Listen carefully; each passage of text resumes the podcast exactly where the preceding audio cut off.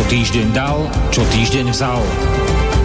Je kontaktná relácia o dianí na politickej scéne s Michalom a Palom.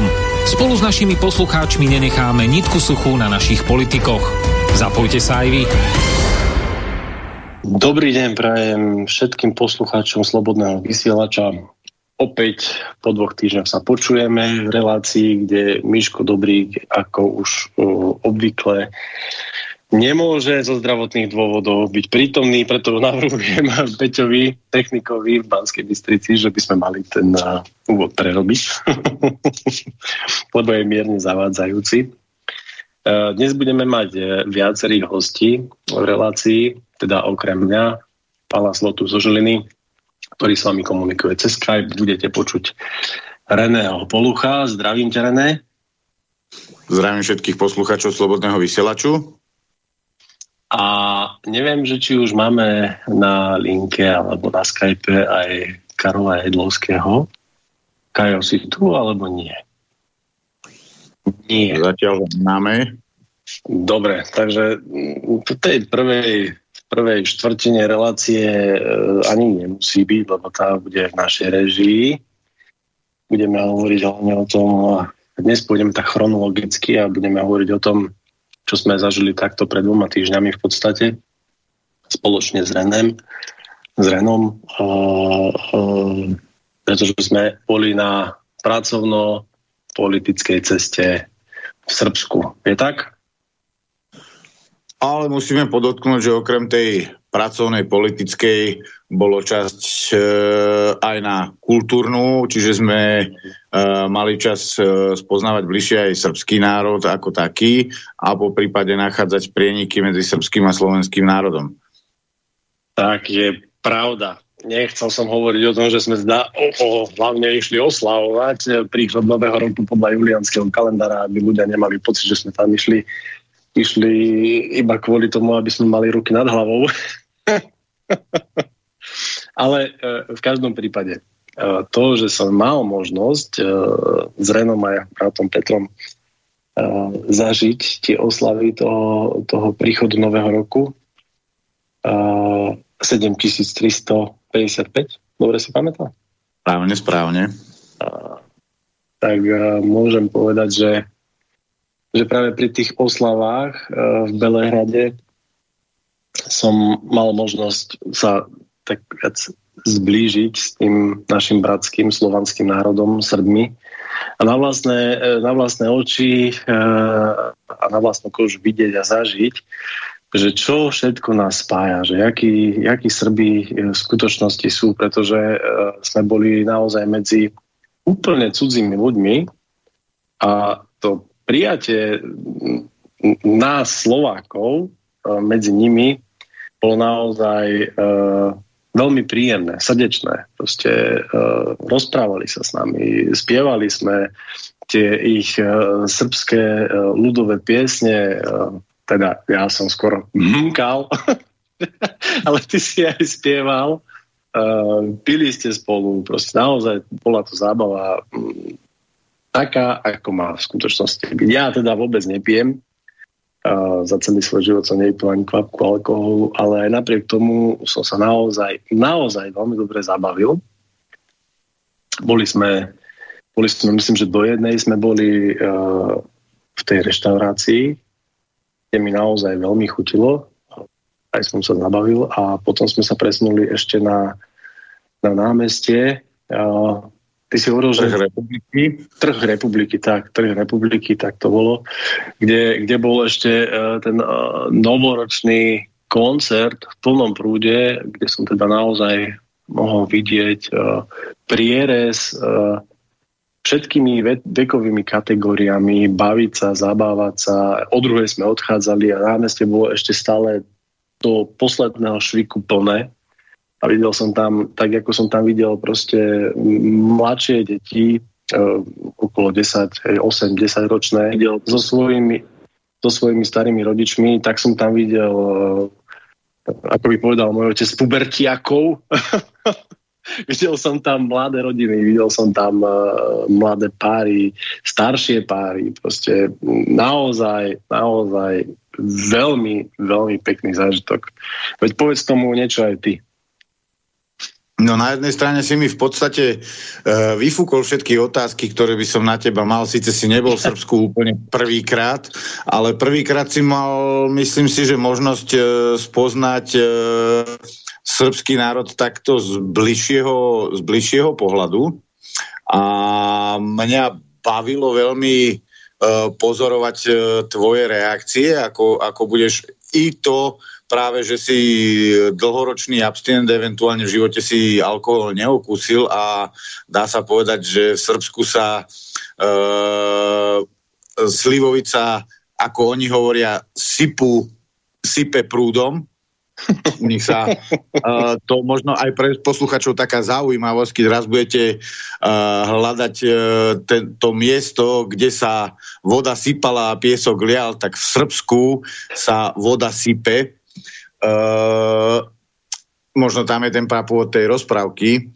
Uh, každopádne pre mňa ako človeka, ktorý v podstate je so Srbskom uh, veľmi spiatý, chodím v podstate skoro každé dva mesiace, pokiaľ to čas dovolí, teraz uh, kvôli práci a rodine menej, ale chodím tam veľmi často práve kvôli tomu, E, že ten národ, tá kultúra mi príde zo všetkých slovanských národov, ako keby bola Slovensku najbližšia. Samozrejme sú tam, sú tam e, nejaké rozdiely, ako zvykol môj otec hovorievať, že takí sme kedysi boli tiež. E, bohužiaľ dneska sa niektoré tie veci vytracajú, ako si ty sám poznamenal, uh, dneska u nás skôr na tých námestiach budeme počuť uh, americké pesničky, než uh, aby si všetky vekové generácie spievali ľudové piesne, prípadne z piesne.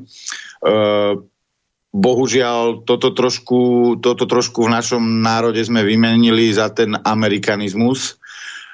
A tú, tú našu kultúru vlastnú trošku utlačame do pozadia, zakiaľ v Srbsku e, sa za tú svoju kultúru nehambia, naopak sú hrdí, sú hrdí na svojich spevákov i dnešných umelcov, i tí dnešní umelci sa nehambia čerpať z tej, e, z tej starej e, kultúry, a v podstate tak prenášať odkaz tým, tým mladším generáciám, kde u nás bohužiaľ sa toto vytraca a práve ako to dneska môžeme vidieť, e, kde sa nie poviem na rovinu, pani ministerka snaží akým takým spôsobom tú kultúru zachrániť, tak vidíme, ako umelci miesto toho, aby sa postavili na jej stranu a ochraňovali slovenskú kultúru, tak e, naopak robia všetko preto, aby tá americká kultúra u nás bola ešte silnejšia, čo je bohužiaľ... vieš, tam, tam je ale otázne, že akí umelci, vieš to? ale, ale áno, súhlasím s tým, čo hovoríš. Prepač, prepač. Uh, nie, to bolo to, myslím, bolo, bolo to, myslím, úplne na mieste. Bohužiaľ, uh, by som povedal, že ten jeden, jeden rozdiel malý, možno aj veľký, ktorý je, že tam v podstate aj takí tí mainstreamoví umelci sa nehambia za tú, za tú svoju kultúru, že, že i u toho najkomerčnejšieho komerčná tam stále nejakým spôsobom tá srbská kultúra je a stále je pretlačená, zakiaľ u nás mi to spíš príde, ako by sme sa vy, vyložene hambili za tú našu kultúru ja, ja, ja, ti tu, ja ti tu do toho na chvíľku skočím. Skús držať myšlienku, aby si ju nestratil. Lebo ja som si, toto je niečo, čo som chcel vyzdvihnúť eh, pre posluchačov, že naozaj aj na tom koncerte uh, proste vtedy spieval uh, slepý spevák, veľmi známy v Srbsku, samozrejme my na Slovensku ho nepoznáme, neviem, či vieš meno. Uh, Saša Mitič sa volal? Sa mi, áno, tak, tak, tak, spieval aj piesen od svojho brata a v podstate aj v tej, v tej reštaurácii, kde sme oslavovali uh, spoločne teda so Srbmi, uh, tak tam bola živá hudba a všetky piesne, ktoré tam odzneli, boli proste srbský folk alebo, alebo ľudové piesne. A, a pre mňa to bolo naozaj také akože dobré, dobre, to, toto som nečakal, myslel som si, že budú, akože bude hrať aj nejaká iná hudba, bol som milo prekvapený. A ty si mi to tam vysvetlil, že dokonca uh, aj, aj, aj repery, napríklad z toho Belehradského syndikátu, uh, ktorého jedného z nich sme navštívili v tom obchode, uh, Škabov myslím, že sa volá. Uh, no. Keď si s nimi bol v minulosti oslavovať uh, po koncerte na chate, na nejakej tej afterparty, aby som použil to slovičko, ktoré je pre mladých bližšie, tak uh, aj napriek tomu, že, že sú to repery a čakal si, že budú počúvať proste nejakých amerických reperov, že tam bude hrať uh, tá, ten americký rap, tak, tak oni tiež na tej afterparty pustili proste tieto ľudové piesne. Je, tak je, že? Tak si mi to hovoril. Áno, tri dní, tri dní v podstate sme uh, u nás by sme to nazvali dozvuky, Uh, takže tie, tie dozvuky po koncerte to bola taká spíš oslava trojdňová na, na chate a v podstate tam ani minútu tam nehralo nejaké nejaká americká pesnička, v podstate sa naladilo uh, rádio so srbskými ľudovými piesňami a tie ľudové piesne hrali tri dní a keď sa samozrejme uh, zlepšovala nálada, tak e, aj celé osadenstvo tej chaty v podstate spievalo, spievalo tie ľudové pesničky, pretože to pre nich e, nebolo nič, ne, že by to bola nejaká veľká neznáma. Naopak tam, tam je to veľmi, veľmi srdečne prerastené medzi tými ľuďmi. Toto je to, čo som chcel, to, presne toto je to, čo som chcel vyzvinúť, že aj tí, tí, tí uberťaci, tí 15-16 roční, ktorí boli na tom námestí, ja pevne verím tomu, pretože to sú mladí, moderní ľudia a proste tie devčatá sa tam obliekajú naozaj vyzývalo, pekne, eh, moderne, eh, vedia sa určite baviť aj na ten iný štýl hudby, ale všetci tam tie národné piesne spievali na tom námestí a vedeli texty. Takže to, bol, to je naozaj veľký klobúk dole. Tak áno, poviem, poviem z druhej strany mince, čo som, čo som zažil, keď prišli povedzme to už treba z dámy v rokoch, keď prišli napríklad do Prahy, tak on, u nich e, žena má vyzerať ako žena. A e, oni sa veľmi čudujú, keď e, prídu sem k nám a vidia ženy v mužskom oblečení, e, ako to je možné, že tie ženy sa predstavujú ako muži. Hej, to je pre nich, pre nich trošku prazvláštnosť u, nich, u nás. Proste uh, žena, žena zas má proste byť žena ze vším všudy. Uh, na rozdiel zase musím povedať, že srbské ženy alebo celkovo balkánske ženy sú veľmi silné ženy, pretože museli prejsť uh, veľa vojnami a museli sa starať o tie rodiny a museli e, kopec razy tým, že muži odišli do vojny, tak uh, boli odkazané sami na seba, takže tie srbské ženy sú zároveň veľmi silné, nemožno povedať, že by boli vyloženie utiskované mužmi, naopak uh, ten muž musí byť veľmi silný, aby si takú silnú ženu zaslúžil, že to je tiež určitý, určitý taký možno rozdiel medzi tými kultúrami, ale ktorý som presvedčený, že bol, bol aj u nás. Len uh, tou amerikanizáciou spoločnosti znova je to niečo, čo sa u nás vytráca na, myslím si, že škodu našeho národa. A aby som sa, aby som sa vrátil k téme, tak uh, mne osobne sa veľmi páčilo a tým by som sa aj teba chcel spýtať, že bolo na tebe vidieť zo dňa na deň, bez toho, aby si navštevoval nejakú školu alebo aby si uh, niekde sa ten jazyk učil, tak bolo vidieť každým dňom, že uh, potrebuješ menej a menej prekladať a uh, že tomu textu viac, alebo tomu, čo, čo sme sa s ľuďmi rozprávali, tak aj bez prekladateľa si každým dňom viac a viac rozumel. Čiže moja otázka by bola, príde ti srbský jazyk až tak uh, vzdialený od nás, pretože niektorí ľudia tvrdia, že naše jazyky sú tak ďaleko od seba, že síce sú len podobné, ale nemáme nič spoločné. Uh, to je blbosť. Keď si to môžem dovoliť povedať, lebo uh, je pravda, že musel som za začiatku uh, riadne strihať ušami, musel som riadne počúvať uh, nejak si tak spájať, že, že čo, čo asi hovoríš a, a aký je toho asi nejak taký ten uh, celkový význam, ale uh, po tých dňoch, ktoré sme tam boli a prekladal si, buď si prekladal mne, alebo prekladal si to, čo ja hovorím, tomu sa ale dostaneme ešte, uh, som naozaj pochytil toho veľa a myslím si, že, že veľmi rýchlo, veľmi rýchlo, pokiaľ by nebola iná možnosť, samozrejme, uh, odmysliať si ruky a nohy, tak uh, by som sa dokázal dorozumieť s hocikým v Srbsku.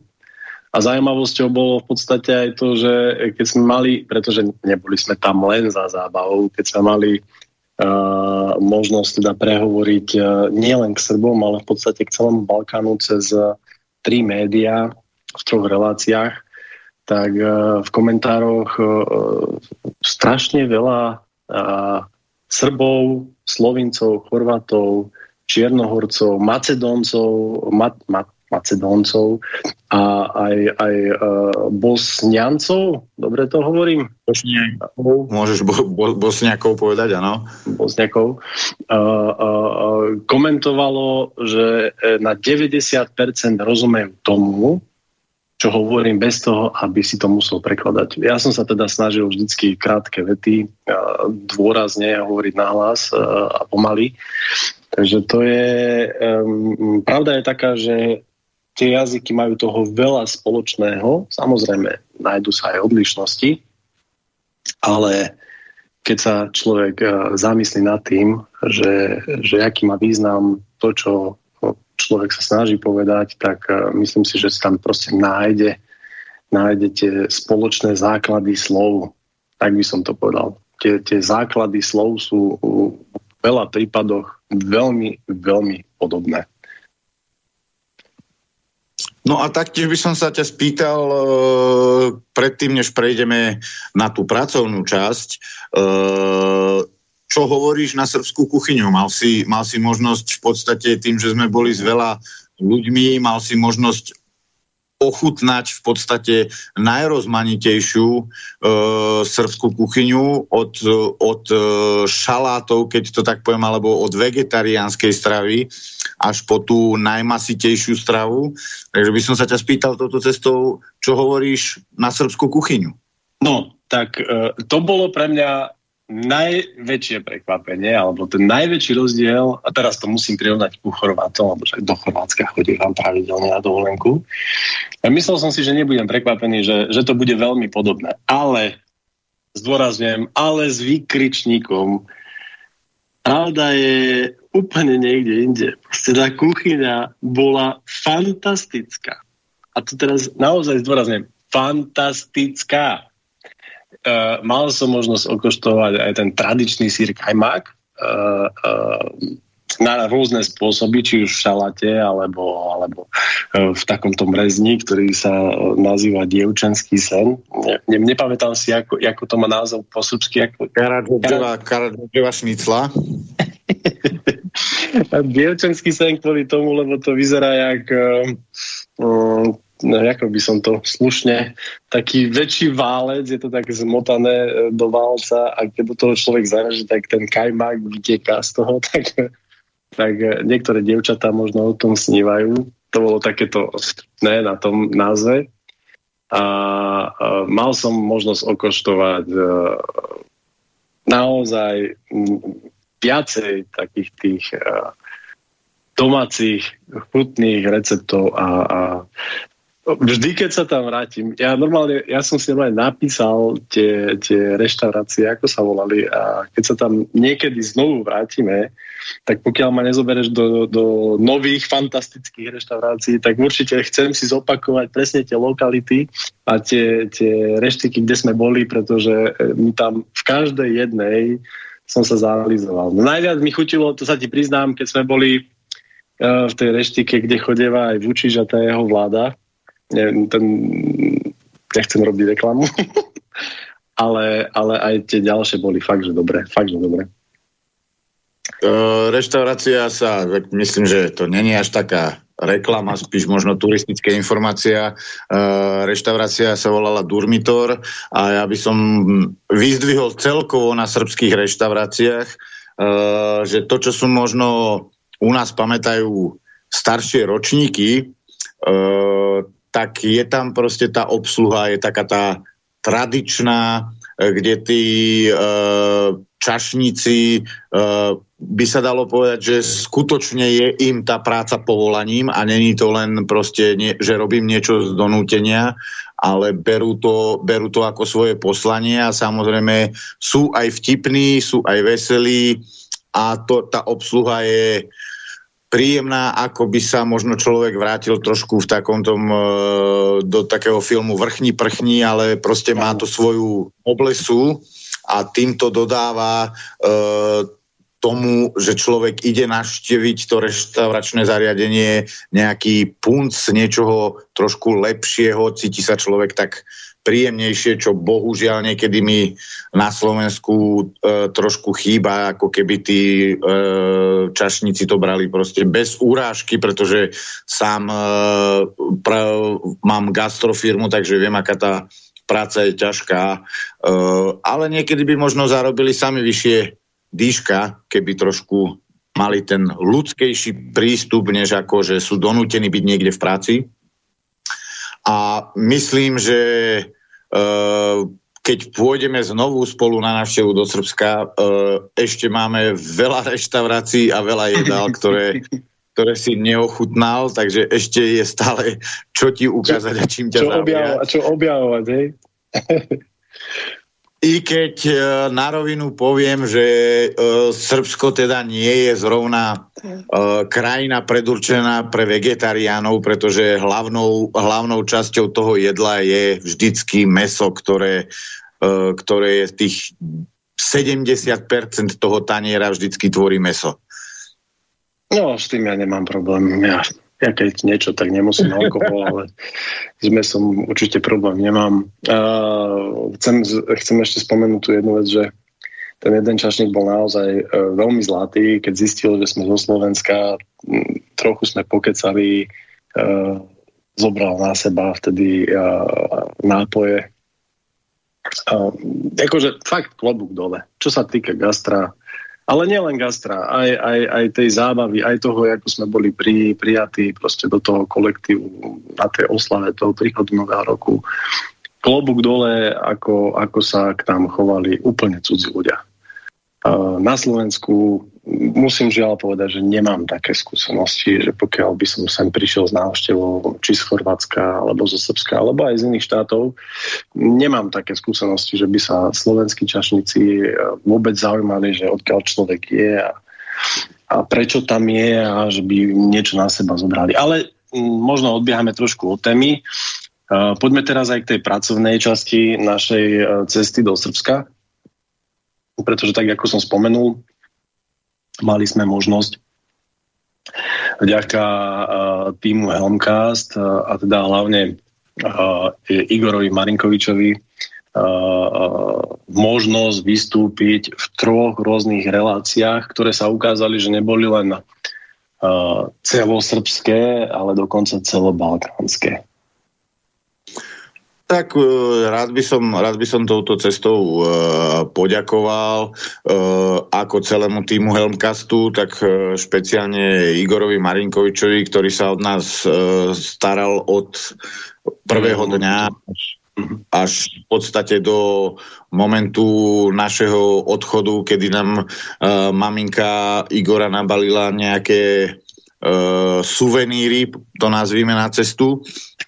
Uh, a samozrejme e, by som premostil tvoj, tvoj dojem e, za A z toho, ako e, v podstate Srbí sú schopní, pretože ako si mal možnosť vidieť, väčšina z tých ľudí sú bývalí novinári hlavného prúdu, ktorí v podstate sa nestotožňovali s nejakými myšlienkami, ktorý ten hlavný prúd predstavoval. A preto sa dá povedať, že si vytvorili svoje vlastné médiá alternatívneho prúdu, podobné ako, ako na Slovensku. Čiže by som sa spýtal na profesionalitu z tvojho pohľadu tých alternatívnych médií?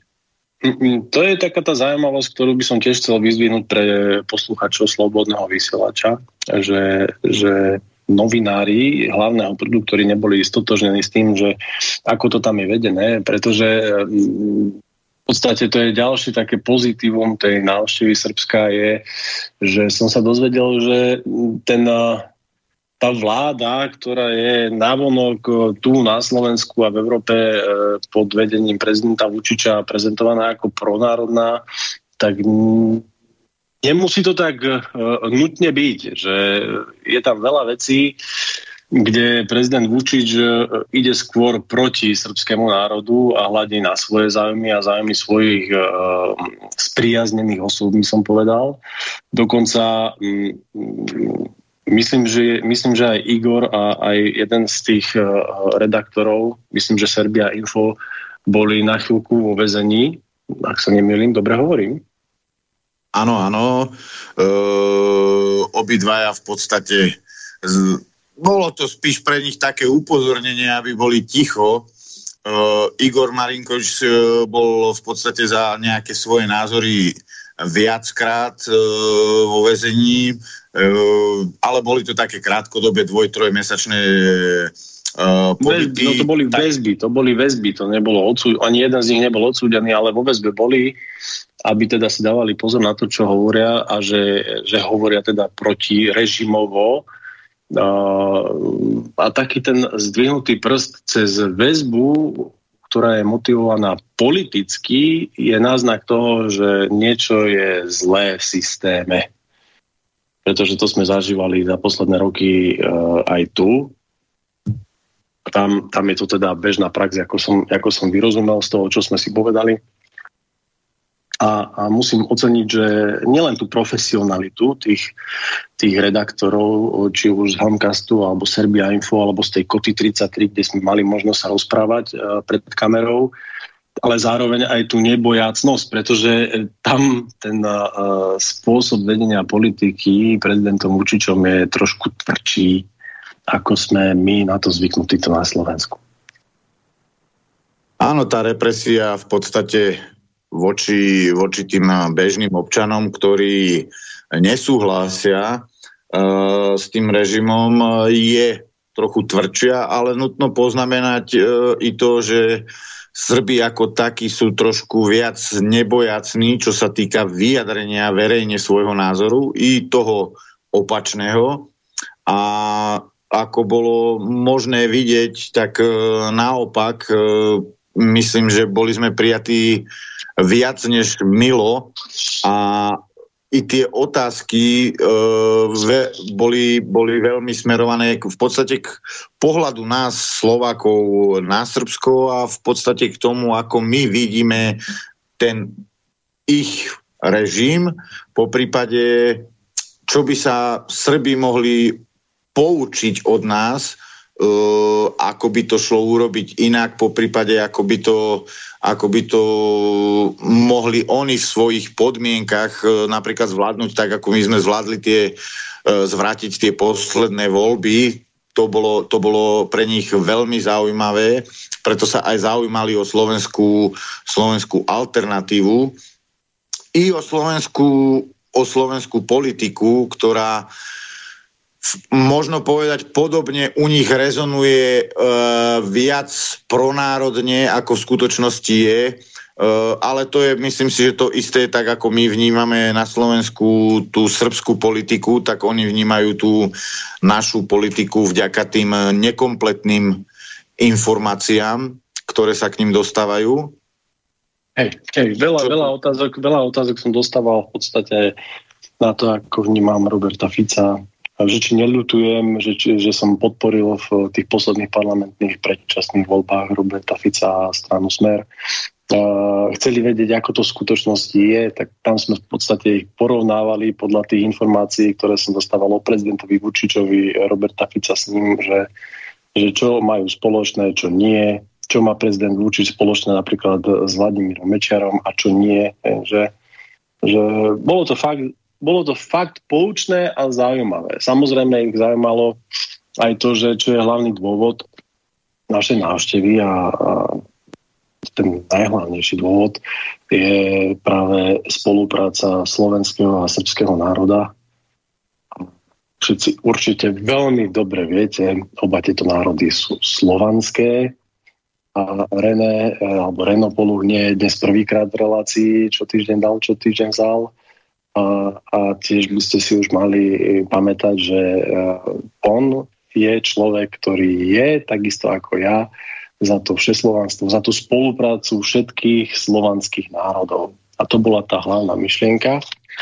A myslím si, že to by som rovno mohol takto premostiť aj, aj na tie návštevy a, politických strán, ktoré boli nielenže ochotné nás prijať a rozprávať sa s nami, ale e, v podstate preukázali chcenie spolupracovať s nami. Tak by som to povedal. Dobre hovorím? Uh, povedal by som, že tak, ako sme mali možnosť uh, uh, niekoľkokrát po našej ceste sme šli okolo jedného veľmi zaujímavého domu historický, čož bol v podstate po vyhnaní Turkov dom kráľovskej rodiny Obrenovičov a táto kráľovská uh, rodina v podstate medzi seba prijala Ludovita Štúra, tak podobným, podobným spôsobom sme v podstate boli prijatí aj my medzi, tých, e, medzi tie srbské politické e, nám blízke národné strany. A dovolím si povedať, e, že bolo bolo tam viac než cítiť tú túhu po spolupráci a potom, potom bratstve a vlastne na základe toho vyslobodenia sa z nejakých tých e, spárov tých západných krajín, z toho, aby naše krajiny boli ovládané tým západom. Preto si myslím, že v Srbsku vždycky táto ruka zo Slovenska bola veľmi dobre prijatá a ja by som sa spýtal teba, aké boli tvoje, tvoje pocity z tých rokovaní, pretože si myslím, že i tie rokovania sa trošku nesli v inej atmosfére, než možno si zvyknutý z rokovaní na Slovensku. to je teda pravda. Uh, uh, pre posluchačov teda prezradím, že sme sa stretli e, s predstaviteľmi dvoch politických strán.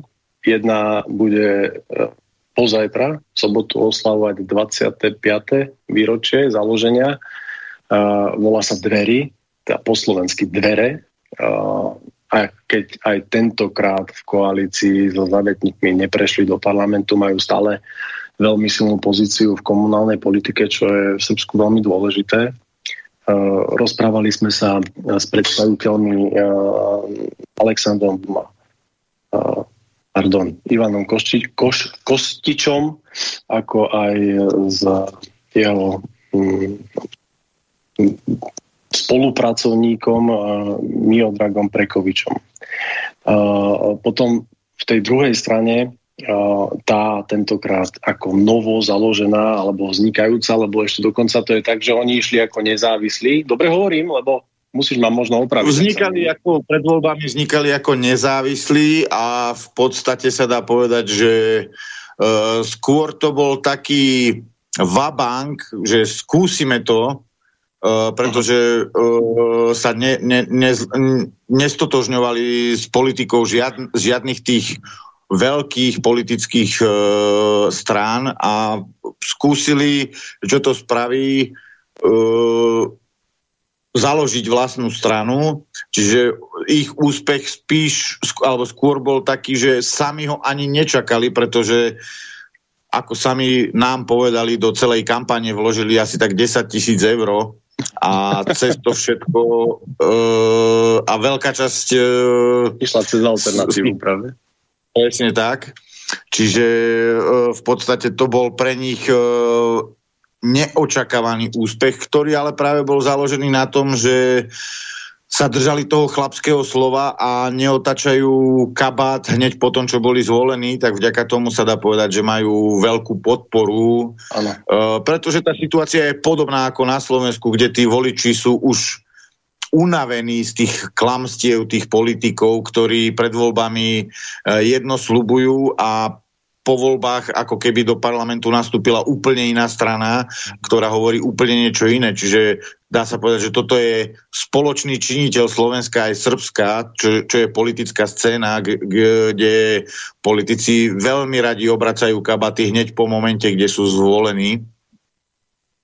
Čiže tam si myslím, že e, práve bolo gro toho, prečo, prečo práve strana My hlas národa uspela v tých voľbách.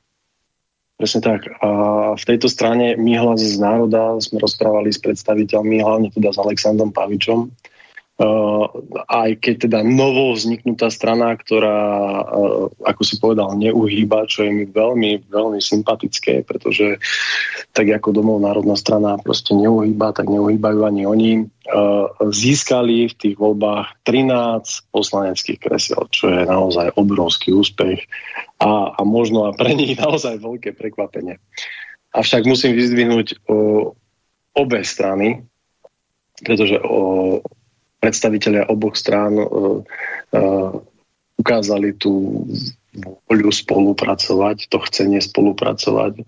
Obe, o, všetci predstaviteľia v podstate, s ktorými sme sa zoznámili, uh, vedeli o, o národnej strane domov, že ako sa zachovala, že netrieštila ako jediná národná strana uh, tých predčasných parlamentných voľbách, tie, tie národné hlasy. E, takisto všetci poznali históriu e, inžiniera Jana Slotu, že bol ten, ktorý sa najviac zastával e, srbského národa, keď Zurinda zradil. Takisto vedeli o tom, že spolupracoval s, s politikom Šešeliem, ktorý bol teda v na tom medzinárodnom súdnom dvore držaný 10 rokov a nakoniec oslobodený. Že tých, tých spojitostí uh, bolo naozaj veľa. V podstate uh, ani v jednej téme uh, sme sa názorovo nerozchádzali, takže preto si myslím, že tá spolupráca do budúcna bude naozaj veľmi dobrá, plodná a bude to fungovať. Zároveň musím uh, zdôrazniť to, že po tých uh, vystúpeniach v tých uh, médiách, ktoré sme absolvovali, sa ozvala dokonca politická strana, ktorá je bývalá vládna strana Čiernej hory a chcú spolupracovať. Takže naozaj, čo sa týka toho, tej slovanskej spolupráce, to je na veľmi dobrej ceste.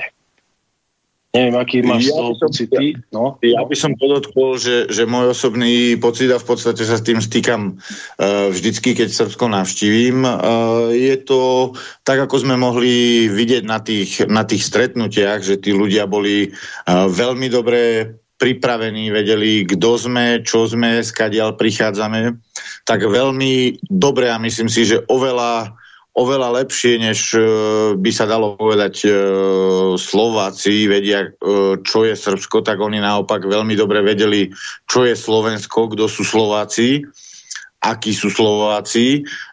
Mnohokrát sme sa stretali s tým, že majú Slovensko precestované, dokonca predseda strany my v rámci maratónu prešiel celé Slovensko čiže dá sa povedať, že mali o Slovensku a Slovakoch veľmi dobré informácie a ako si sám poznamenal, e, nie len na tej politickej úrovni, ale aj v tých diskusiách sa mnohokrát oz, o, ozývali ľudia, že vedeli, kto je Jan Slota a čo pre srbský národ Jan Slota urobil, ako sa srbského národu zastal. Vždycky to vysoko cenili a vysoko vyzdvihovali, že slovenský národ e, vždycky sa srbského národa zastal. To bolo to nutné povedať, e, že tá všeo, všeobecné povedomie o, o Slovensku bolo na veľmi vysokej úrovni a i to prijatie, či už na politickej úrovni,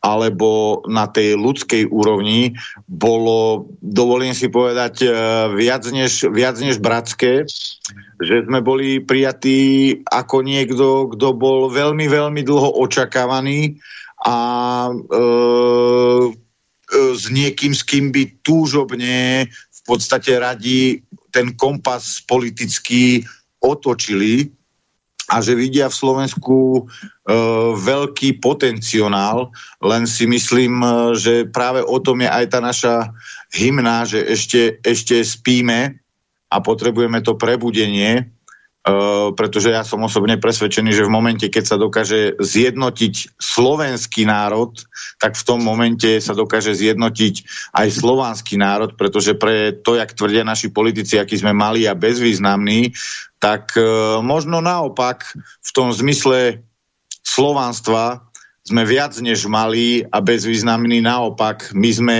možno práve ten element E, na ktorý všetci Slovania čakajú, že my budeme tí, kto, kto povedie k tomu zjednoteniu tých Slovanov, len sa čaká, kým sa dokážeme my ako Slováci zjednotiť. Tak. Na konci našej cesty v Srbsku sme navštívili samozrejme aj Vojvodinu, to sme si nemohli ako Slováci ako taká uh, slovenská e, výprava dovoliť, takže tam sme sa stretli s Alexandrom Nikozičom, dohodli sme si, uh, že, že sa na Vojvodinu vrátime, uh, stretneme sa s profesorom Kišgecom, tak aby som to dobre vyskloňoval. Uh, budeme sa rozprávať o, o tom, kde, kde naši Slováci žijúci v Srbsku na Vojvodine vidia priestor na spoluprácu, či už kultúrnu alebo, alebo v podstate akúkoľvek, pretože e, to je tiež e, veľmi smutné, že Slovenská republika, Slovenský štát e, ako keby zabúdal na to, že, že v tej Vojvodine je veľká komunita Slovákov, ktorá aj za tie, tie, tie, tie stáročia, ktoré tam sú, v podstate nestratila to spojenie so svojimi koreňmi stále si vážia slovenské tradície, tú slovenskú národnú identitu, udržiavajú. Ten, ten uh, uh, oheň slovenský v tých rodinách tým, že sa doma rozprávajú po slovensky, uh, majú tam školy, takže, takže som naozaj veľmi rád. V podstate za všetko, čo som za tých 5 dní zažil v Srbsku. Veľmi ti za to ďakujem. Ďakujem znovu aj tomu týmu Helmcast, Igorovi Marinkovičovi, všetkým, ktorí uh, mi nám pomohli uh, mať tie zážitky, tie skúsenosti, ktoré sme tam spoločne uh, absolvovali. A ja by som sa ťa záverom našeho vstupu ešte spýtal, keďže nás počúva aj veľa vojvodinských Slovákov, Uh, by som sa ťa rád spýtal, aký bol tvoj dojem z tej takej archaickej slovenčiny, pretože uh, oni sa vlastne rozprávajú takou slovenčinou, dá sa povedať, trošku ovplyvnenú novou srbštinou, ale stále je to slovenčina, ktorá je 300 rokov stará. Uh, tak musím sa priznať, že trošku, mi, trošku som sa usmial, keď sa, keď sa uh, Alexander uh, začal so mnou rozprávať, ale musím zdôrazniť, že po tých, po tých rokoch, to, to není, že 10 rokov, lebo my Slováci sa veľmi radi prispôsobujeme, keď sa odsťahujeme napríklad do Čiech, začneme rozprávať po česky a, a keď sa odsťahujeme do Nemecka, tak už zabúdame, zabúdame na to, ako pekne a ľubozvučne Slovenčina znie a začneme mať akcent a, a samozrejme aj v tých anglicky hovoriacich e, štátoch e, tá Slovenčina začne byť ovplyvnená, dokonca mám rodinu v, v Spojených štátoch amerických, tak vieme, ako rozprávajú oni, že to tam je silno počuť. Tak e, myslím si, že po tých stáročiach tá slovenčina našich e, Slovákov žijúcich v Srbsku je viac než, viac než e, čistá. Ako akcent tam samozrejme e, je, ale nevidím v tom absolútne, ale že absolútne nič zlé. Skôr naopak, veľmi si vážim, že, že vedia rozprávať po slovensky e, pekne, čisto, dramaticky, tak ako to má byť a hlavne, že nepoužívajú slova zo srbštiny. Proste vedia, vedia, majú tú slovnú zásobu takú, ako keby e, žili na Slovensku. Ja by som záverom už len teda poďakoval poslucháčom a pevne verím, že do budúcna budeme môcť prinášať viac takýchto príbehov nielen zo Srbska alebo celkovo z Balkánu, ale i z ostatných e, slovanských štátov a myslím, že sme pevne nasmerovaní na ten kurz, kde budeme otvárať viac takýchto bratských spoluprácí a som presvedčený, že práve strana domov pod vedením Palaslotu bude tá, ktorá bude určovať tento slovanský trend. Takže dúfam, že sa budete s nami tešiť na ďalšie príbehy, ktoré vám budeme môcť takto prinášať aspoň prostredníctvom éteru. Uh, ďakujem, ďakujem za kompliment. Uh, učím sa s tebou, lebo viem, že ideš s cerou za športom a my budeme teda pokračovať už uh, ďalej bez teba. Ja pevne verím, že nám sa bude dariť spájať slovanské národy. Určite preto budeme robiť všetko, čo bude v našich silách. Učím sa s tebou, Reno. Pekný večer tebe, Palino, a všetkým posluchačom Slobodného vysielača. Čau, čau. Tak, uh, ďalším hostom, alebo to skôr by som povedal uh, spolu komentátorom dnešnej relácie Karol Kajča Zjedlovský, Dúfam, že si online, počuješ nás? Áno, zdravím, zdravím teba, zdravím vás obi dvoch páni a takisto zdravím všetkých poslucháčov. Dneska sa vám ozývam z Nitry. Uh, musím povedať na úvod, že ma veľmi uh, bavila vaša debata o Srbsku, pretože práve s Renem som mal možnosť takýto výlet absolvovať v roku 2012 a uh, moje dojmy boli veľmi, veľmi podobné, ako si mal ty a to prijatie bolo vrúcne, či už v Belehrade, alebo e, keď sme boli v dedinke e, Kovačica, kde, kde, kde žije slovenská komunita. Mal som tam vtedy možnosť aj e, vidieť galériu miestnu, kde bol obraz o tom, ako sa vlastne za Uhorska stiahovali celé slovenské dediny do toho územia. Uh-huh. Či, a čo sa týka toho jedla, čo ste hovorili, presne si vystihol tiež moje dojmy a takisto musím povedať, že zhruba po takých dvoch dňoch uh, som mal pocit, že im rozumiem každé slovo bez toho, aby som sa teda srbštinu niekedy učil, alebo uh, čiže čím ďalej, tým uh, menej bolo potrebné prekladať. A dokonca môžem povedať, že s Renem sme zažili aj uh, Silvestra, s, s bratmi zo Srbska, konkrétne v Prahe a bolo to vlastne tiež na tom prelome rokov 2012-13, myslím. A musím povedať, že automaticky tá družnosť a všetko proste, myslím si, že naozaj uh, my ako Slovania máme k sebe najbližšie a uh, bolo to automaticky vidieť zo všetkého. A čo ešte by som povedal, tak uh, čo sa týka tých národných hodnot a podobne, tak um, mám zni, uh, mal som taký dojem vždy z bratov zo Srbska, že teda ich si ich veľmi cenia a veľmi vážia. My, čo sme boli v, te, v tej dobe po podnikoch, tak všade hral uh, Beogradský syndikát skladba Balada disidenta to bola taká ich tradícia, vtedy vlastne všetci sa postavili, zdvihli poháre s rakiou, sa objímali a spievali. takže takže uh, mal som možnosť to zažiť, takže bolo veľmi príjemné vás počúvať teraz, takže len toľko. Na... Troš, trošku nostalgie na uh, ďalší vstup do Presne, druhej tretiny relácie. Ja ako, naozaj musím zdôrazniť, že som bol zalizoval som sa až za ušami, tak mi tam chutilo. Áno. v každom prípade. Všetkým každom... to môžeme len odporučiť. Ako taký... tak, tak, tak, tak, tak, tak, určite áno. V každom prípade. Ja musím povedať, že obidvaja sme chorí, ja mám pravdepodobne aj uh, teplotu, lebo mám také divné stavy na chrbtici uh, a hlava sa mi točí. A na začiatku relácie som zabudol povedať, že ak by boli nejaké otázky na nás, od posluchačov, tak uh, posielajte maily na studiozavinac.slobodnyvysielač.sk alebo v Banskej Bystrici sedí technik, e, ktorý nás na diálku ovláda ako svoje bábiky. A tam môžete volať na telefónne číslo 048 381 0101.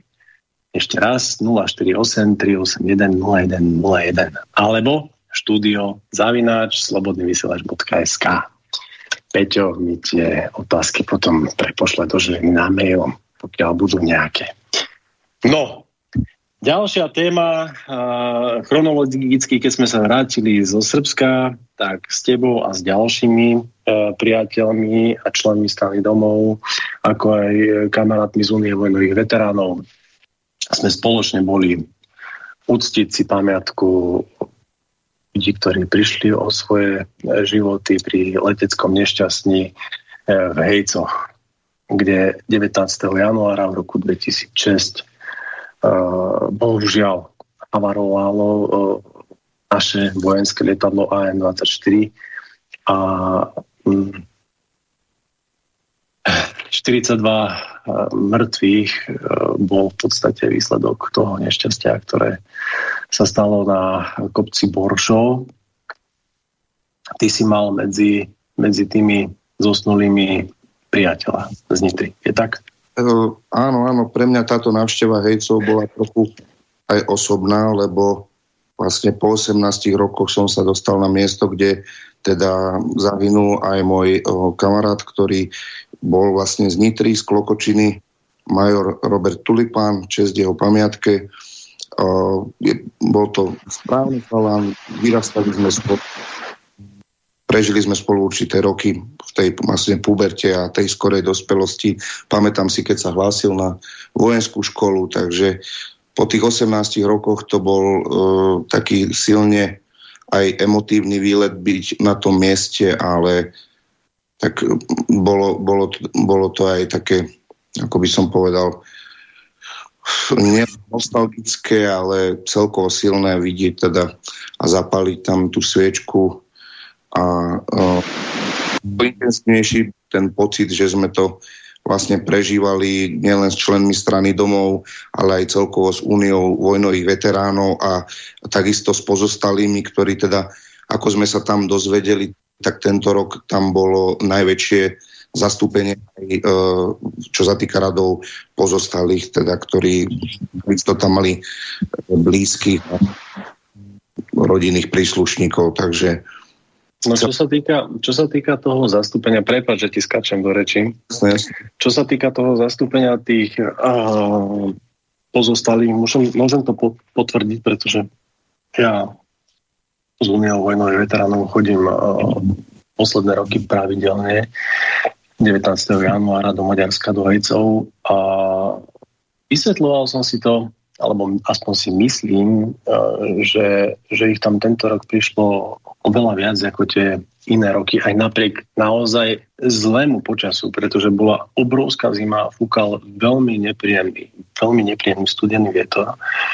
Kvôli tomu, že čakali, keď sa zmenila vláda, že ten prístup sa zmení, pretože uh, myslím, že predposledný a predpredposledný rok, keď uh, teda bolo výročie, výročie, keď sme si boli uctiť, keď sme si boli uctiť tých padlých, tak uh, bol prítomný aj minister obrany Naď dvakrát po sebe. Samozrejme so svojím náprotivkom z maďarskej strany. A práve pri príhovore ministra Naďa sme na na znak toho, čo si o ňom myslíme a myslíme o jeho politike z Unie veteránov, odvrátili vždy zrak do dáva, tak aby sme sa pozerali iným smerom, ako v podstate uh, minister uh, obrany hovoril. No a uh, teda minulý rok už uh, ministerstvo nevyslalo na, na na, alebo do Hejcov žiadnu, žiadnu delegáciu, len pár vojakov. Už tam nebol žiadny člen vlády, ani žiadny predstaviteľ ministerstva obrany. A tento rok, e, bohužiaľ, Robert Kaliňák a pravdepodobne e, generál Zmeko z našeho generálneho štábu sa rozhodli pokračovať v tej e, tradícii ignorovania tých pozostalých pretože znovu tam boli síce vojaci zo Slovenska, ale nekladli vence spoločne s nami a s pozostalými. Dokonca uh, to bol pre mňa absolútny šok, že uh, tie Land Rovery Defendre a tie, tie Actrosy, tie Mercedesy vojenské, ktoré tam boli zo Slovenska, v čase, keď sme sa presúvali hore na kopec Boršo, aby pozostali v podstate aj tí zasvietili sviečku pri svojich pre svojich blízkych na, na tých akože zrekonštruovaných pomníkoch, ktoré rekonštruovala práve tá maďarská strana, tak, uh, tak sa tí Slováci, tí vojaci poschovávali. Proste tie Landrovery a tie kamiony zmizli a nás, uh, ako aj pozostali, museli vyvážať terénne automobily, ktoré zorganizoval starosta dediny Hejce. Ja by som... A to Povedz, povedz. Ja povedz. Tuto, tuto ťa aj doplnil, že čo sa týka pána starostu obce, tak tam mal aj veľmi pekný príhovor, keďže to prekladali aj teda z maďarčiny do slovenčiny a e, mne tam e, zarezonovala tá veta, kedy starosta obce povedal, a budem ho teda citovať, že dokým v tej obci bude žiť jeden jediný človek, tak vždy si budú ako ctiť, alebo teda na, uh, organizovať túto udalosť na pamiatku uh, slovenských vojakov, a, uh, ktorí tam zahynuli. Takže... Že, pre, a presne toto za, zarezonovalo aj mne. V momente, keď povedal, že keď bude len jeden obyvateľ obce Hejce žiť, že sa bude starať nielen o ten pomník dole v meste, ale aj hore na kopci Borčov. Som šiel a podal som mu ruku a poďakoval som mu za všetkých. Pretože to to je tá naozaj silná, silná mm, symbolika toho, ako si niekto váži uh, tých padlých. Pretože tí ľudia tam naozaj prišli o svoje životy uh, zbytočne. A keď som teda sa dozvedel ešte aj to, že, že tí vojaci, ktorí sa tam nad, potom, ako sme my odchádzali, nacvičovali, ako budú klásť vence, večer urobili takú akože um, ja neviem. Samozrejme, samozrejme, pietu uh, sami pre seba, uh, išli hore na kopec Boršov a vlastne v tých hodinách, keď sa tá, to nešťastie stalo, uh, kladli vence, uh, dali nabok vence od tých pozostalých. A tie vence, ktoré sme tam položili my, tak uh, musím povedať, že z náčelníka generálneho štábu, generála Zmeka, ktorého by som kľudne označil za Zmeka, mi je viac než zlé. A to, že dnešný minister obrany, a nech, nech, nech si o mne myslí kdokoľvek, čokoľvek, nech mu je uh, Robert Kaliňák akokoľvek sympatický, tým, že od uh, tohto roku, od tohto januára presúva uctievanie alebo tú pietu do, do Liptovského Mikuláša, do toho Haja Nicovo, tak to tiež vôbec nie je, ale že vôbec nie je na mieste. Pretože ja viem o tom, že tam je taký betónový pomník, ale to nešťastie sa nestalo v Litovskom Mikuláši.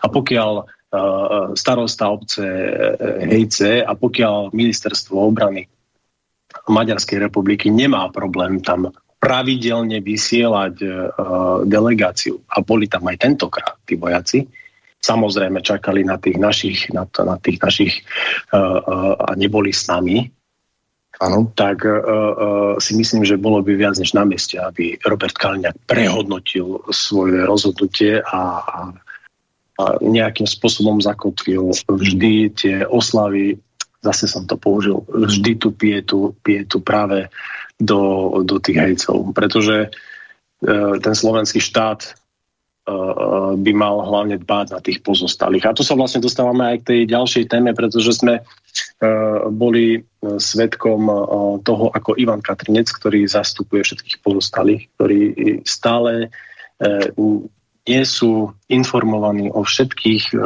dôvodoch toho, prečo sa vlastne to nešťastie stalo. Informoval o tom, že čo všetko slovenský štát, ministerstvo obrany, tak ako aj spolupracujúce organizácie, napríklad z Čech, TAJA.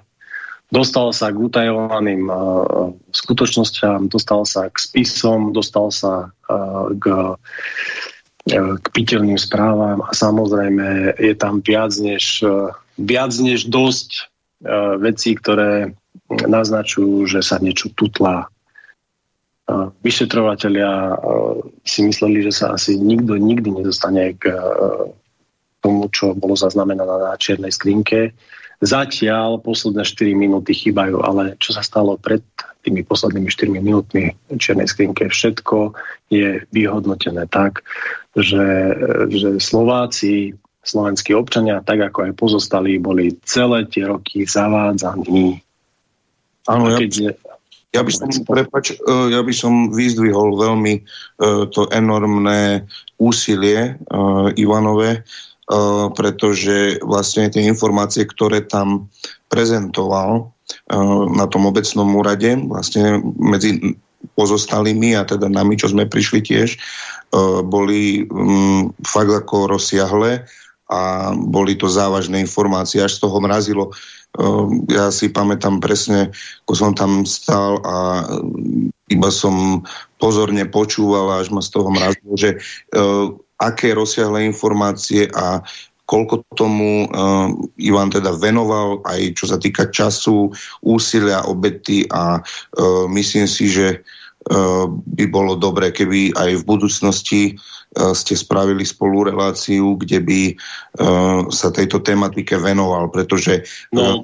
To môžem poslucháčom, to môžem poslucháčom Slobodného vysielača našej relácie slúbiť, že takto o dva týždne Ivan Katrinec, tak ako aj generál Pivarči, ako jedna z tých najvyšších e, kapacít e, na Slovensku, budú súčasťou relácie a pravdepodobne budeme venovať tematike AM24 hejcom a tomu nešťastiu možno celé dve hodiny.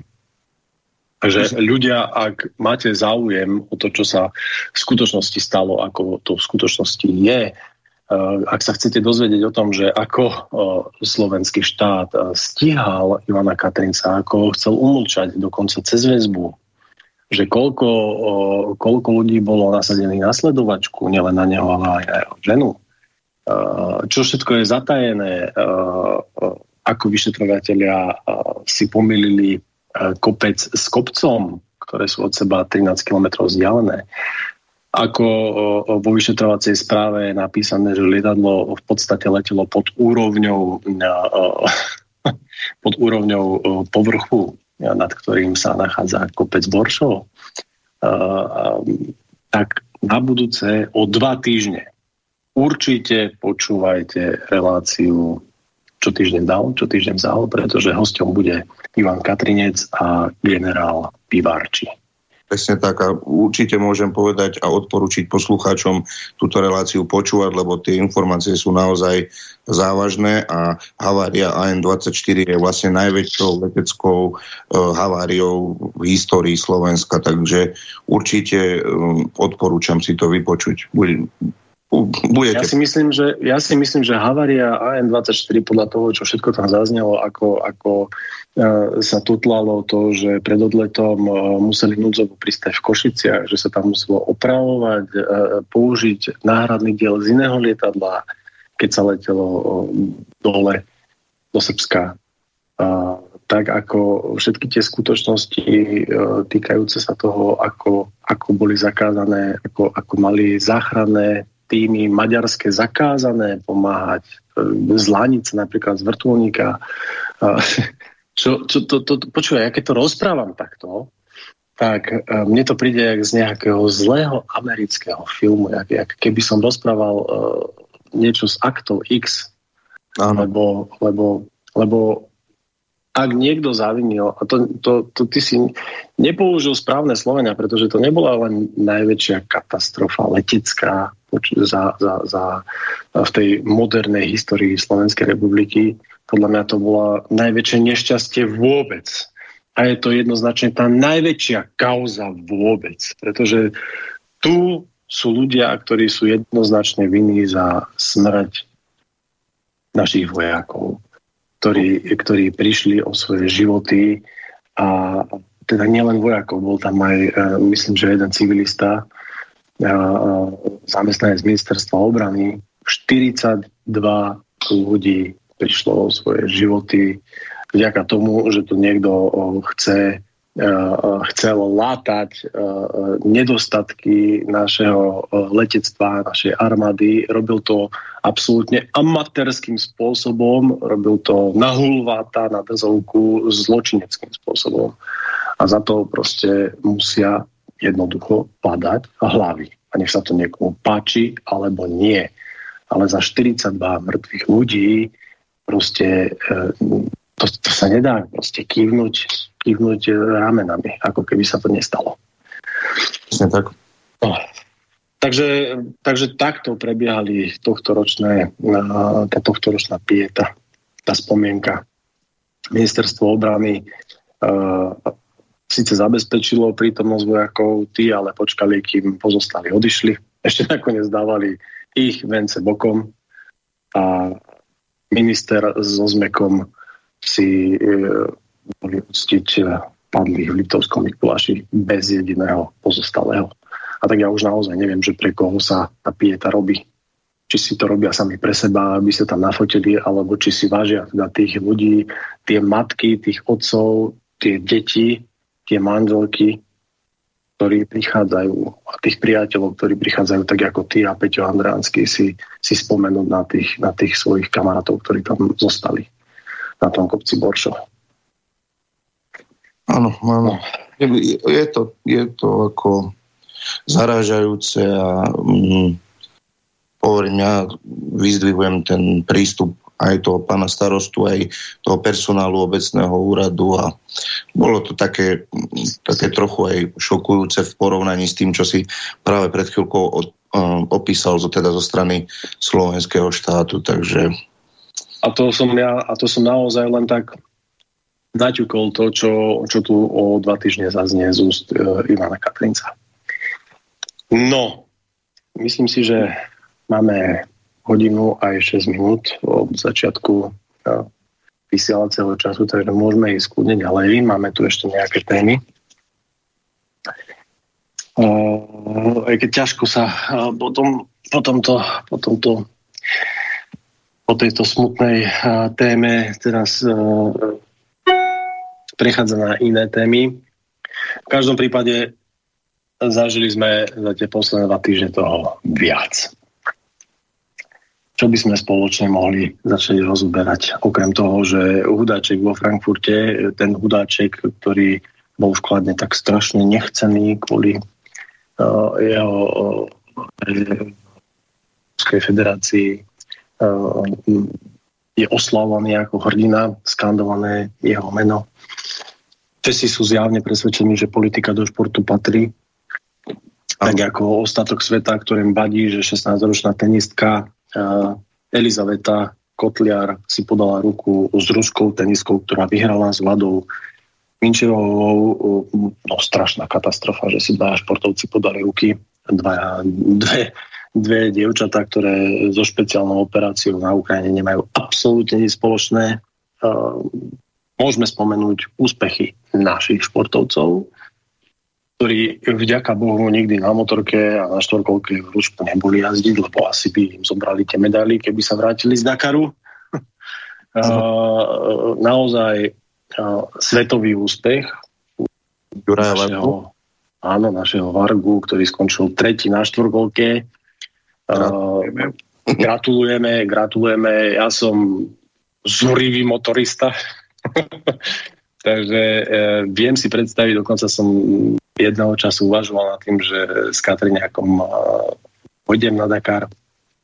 Nevyšlo to, mal som tedy oboj strany zápal, plus e, nedalo sa, mm, takže o to viac e, si viem predstaviť, že aké námahavé je vôbec dojsť do cieľa hoci ktorej z etáp a nehovoriať o tom, že, že dojsť do cieľa tretí celkovo, to je úspech naozaj, klobúk dole.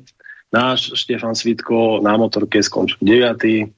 Takisto obrovský úspech, možno sa to niekomu nezdá, ale tí, ktorí e, jazdia závodne, tí, ktorí si na vlastnej koži vyskúšali, čo je to kantráč, alebo rally, alebo extreme enduro, musia vedieť, že skončiť tak náročné preteky, ako je Dakar, je, je naozaj obrovský úspech. Vôbec. A na 9. mieste takisto proste svetový úspech. Presne tak. No. Ešte raz. Gratulujeme. Uh, vo svete, vo svete sa dejú veľké veci. Ja by som chcel spomenúť hlavne Spojené štáty americké, tam sa, tam by ste boli naozaj prekvapení, že sa možno schyluje k občianskej vojne, pretože najvyšší súd Spojených štátov amerických v pomere 5 ku 4 hlasom uh, uh, povolil federálnym agentom oprestrihávať ostnatý drôt nainštalovaný v Texase na tých americko-mexických hraniciach, aby teda aby teda uh, tá nelegálna migrácia, ktorá bola uh, uh, v podstate, ktorej bolo zamedzené počas uh, Donalda Trumpa, uh, mohla znovu uh, nabrať na obratkách. A, a bolo to kvôli tomu, že predtým tá Texas, texaská národná garda vyhnala federálnych strážcov zákona z tej štátnej hranice medzi Texasom a Mexikom. No a v tých Spojených štátoch amerických žije guvernér Paxton, je to texaský guvernér, ktorý uh, si myslí, že federáli pripravujú občianskú vojnu. A Texas by si mal stať za svojím.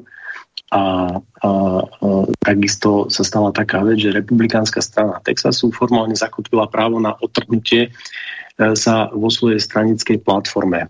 A tvrdia to, že pokiaľ vyhrá uh, alebo pokiaľ nevyhrá Trump, takže e, Texas sa z tej federácie, z tých Spojených štátov amerických trhne a bude o jeden štát menej. Čo je veľmi zaujímavé. A hlavne, hlavne ide o tú uh, migráciu, lebo majú pocit že teda tá federálna vláda im zväzuje ruky, ruky uh, pri riešení týchto vecí a preto tam tie tendencie sú dosť silné by som len doplnil. Takže aj... No bolo by zaujímavé sledovať, že by um, teda v tom výkvete demokracie a slobody na, na našej planete Spojených štátov amerických prepukla občianská vojna práve v Texase. No, um, všetko k tomu nasvedčuje, že by sa to mohlo stať. Uh, takouto zaujímavosťou je, že, že proti migrácii ako takej na, v tých Spojených štátoch amerických a ani v tej Trumpovej legislatíve alebo v tom Trumpovom týme administratíve, pokiaľ tá migrácia je legálna, nemal nikto nič. Tam bol problém s nelegálnou migráciou, tak ako u nás na Slovensku. A všetci si ešte určite pamätáte na to, že naše hranice sa vraj nedali strážiť až do momentu, kým ministerstvo vnútra pod svoje krídla nezobral Matúšu Eštok, zrazu sa stražiť dajú.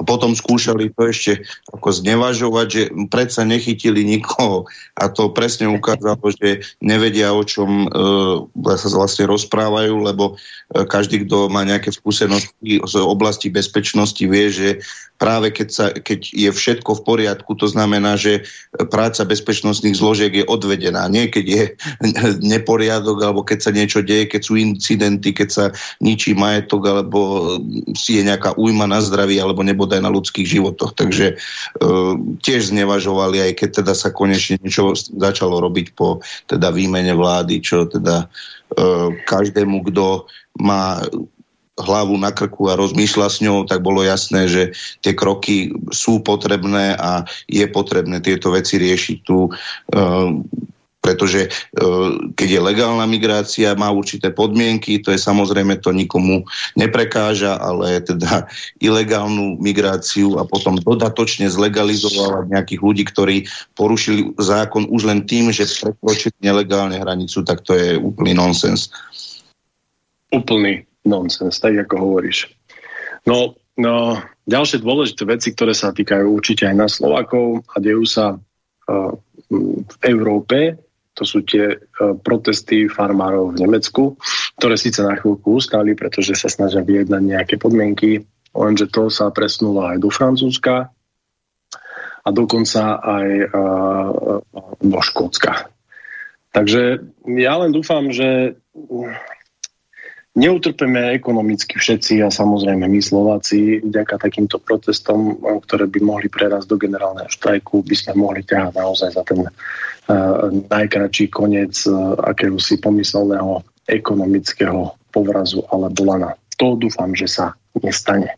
Len tuto, no a čo sa... No, ak, ak dovolíš, lebo dnes som aj zaznamenal nejaký aktuálny status pána Podolaja, ktorý bol tvojim hosťom v tejto relácii a bola tam nejaká fotografia z Nemecka, že vlaky sú odstavené a že škody sa budú rátať uh, za, po 7 dňoch na viac ako miliardu eur a že to teda ovplyvní aj uh, zásobovanie a vlastne kompletne všetko.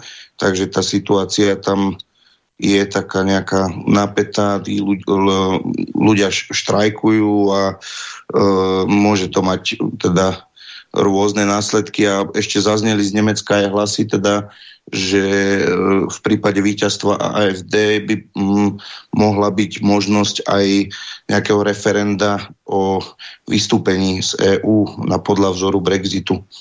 No. Že by to bola tiež možnosť. Ako takým spôsobom to bolo formulované. Takže tá situácia si myslím, že tam je napätá celkom dosť, by som, keď použijem taký ten miernejší slovník. No, tak uh, vidíš, uh, niečo na spôsob Brexitu. Um, tá Európska únia tá naozaj pomaly, ale isto blíži ku svojmu koncu. Hm. A možno nakoniec tomu Slováci nebudú musieť priložiť ani uh, k dielo. No ja by som chcel spomenúť um, našich zástupcov v Európskom parlamente, uh, konkrétne Vladimíra Bilčika, Petra Puláka, Eugena Jurzica, Ivana Štefanca, Martina Hojsika, Michala Viezika, Jozefa Mihala, Luciu Ťuriš, Nikolsonovu.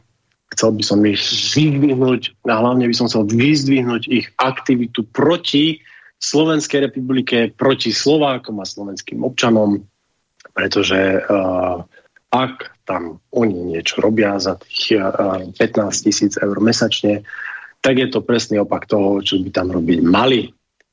A keďže tak strašne nesúhlasia s tým, ako postupuje Robert Fico, aj napriek tomu, že plní len svoje predvolebné sluby a body programu vlády, tak uh, vyvolali uh, aktivitu v Európskom parlamente, aby sme my, Slováci, boli postihovaní cez, uh, ako to môžeme nazvať, aj sankcie. Pretože sa im nepáči. No, povedz.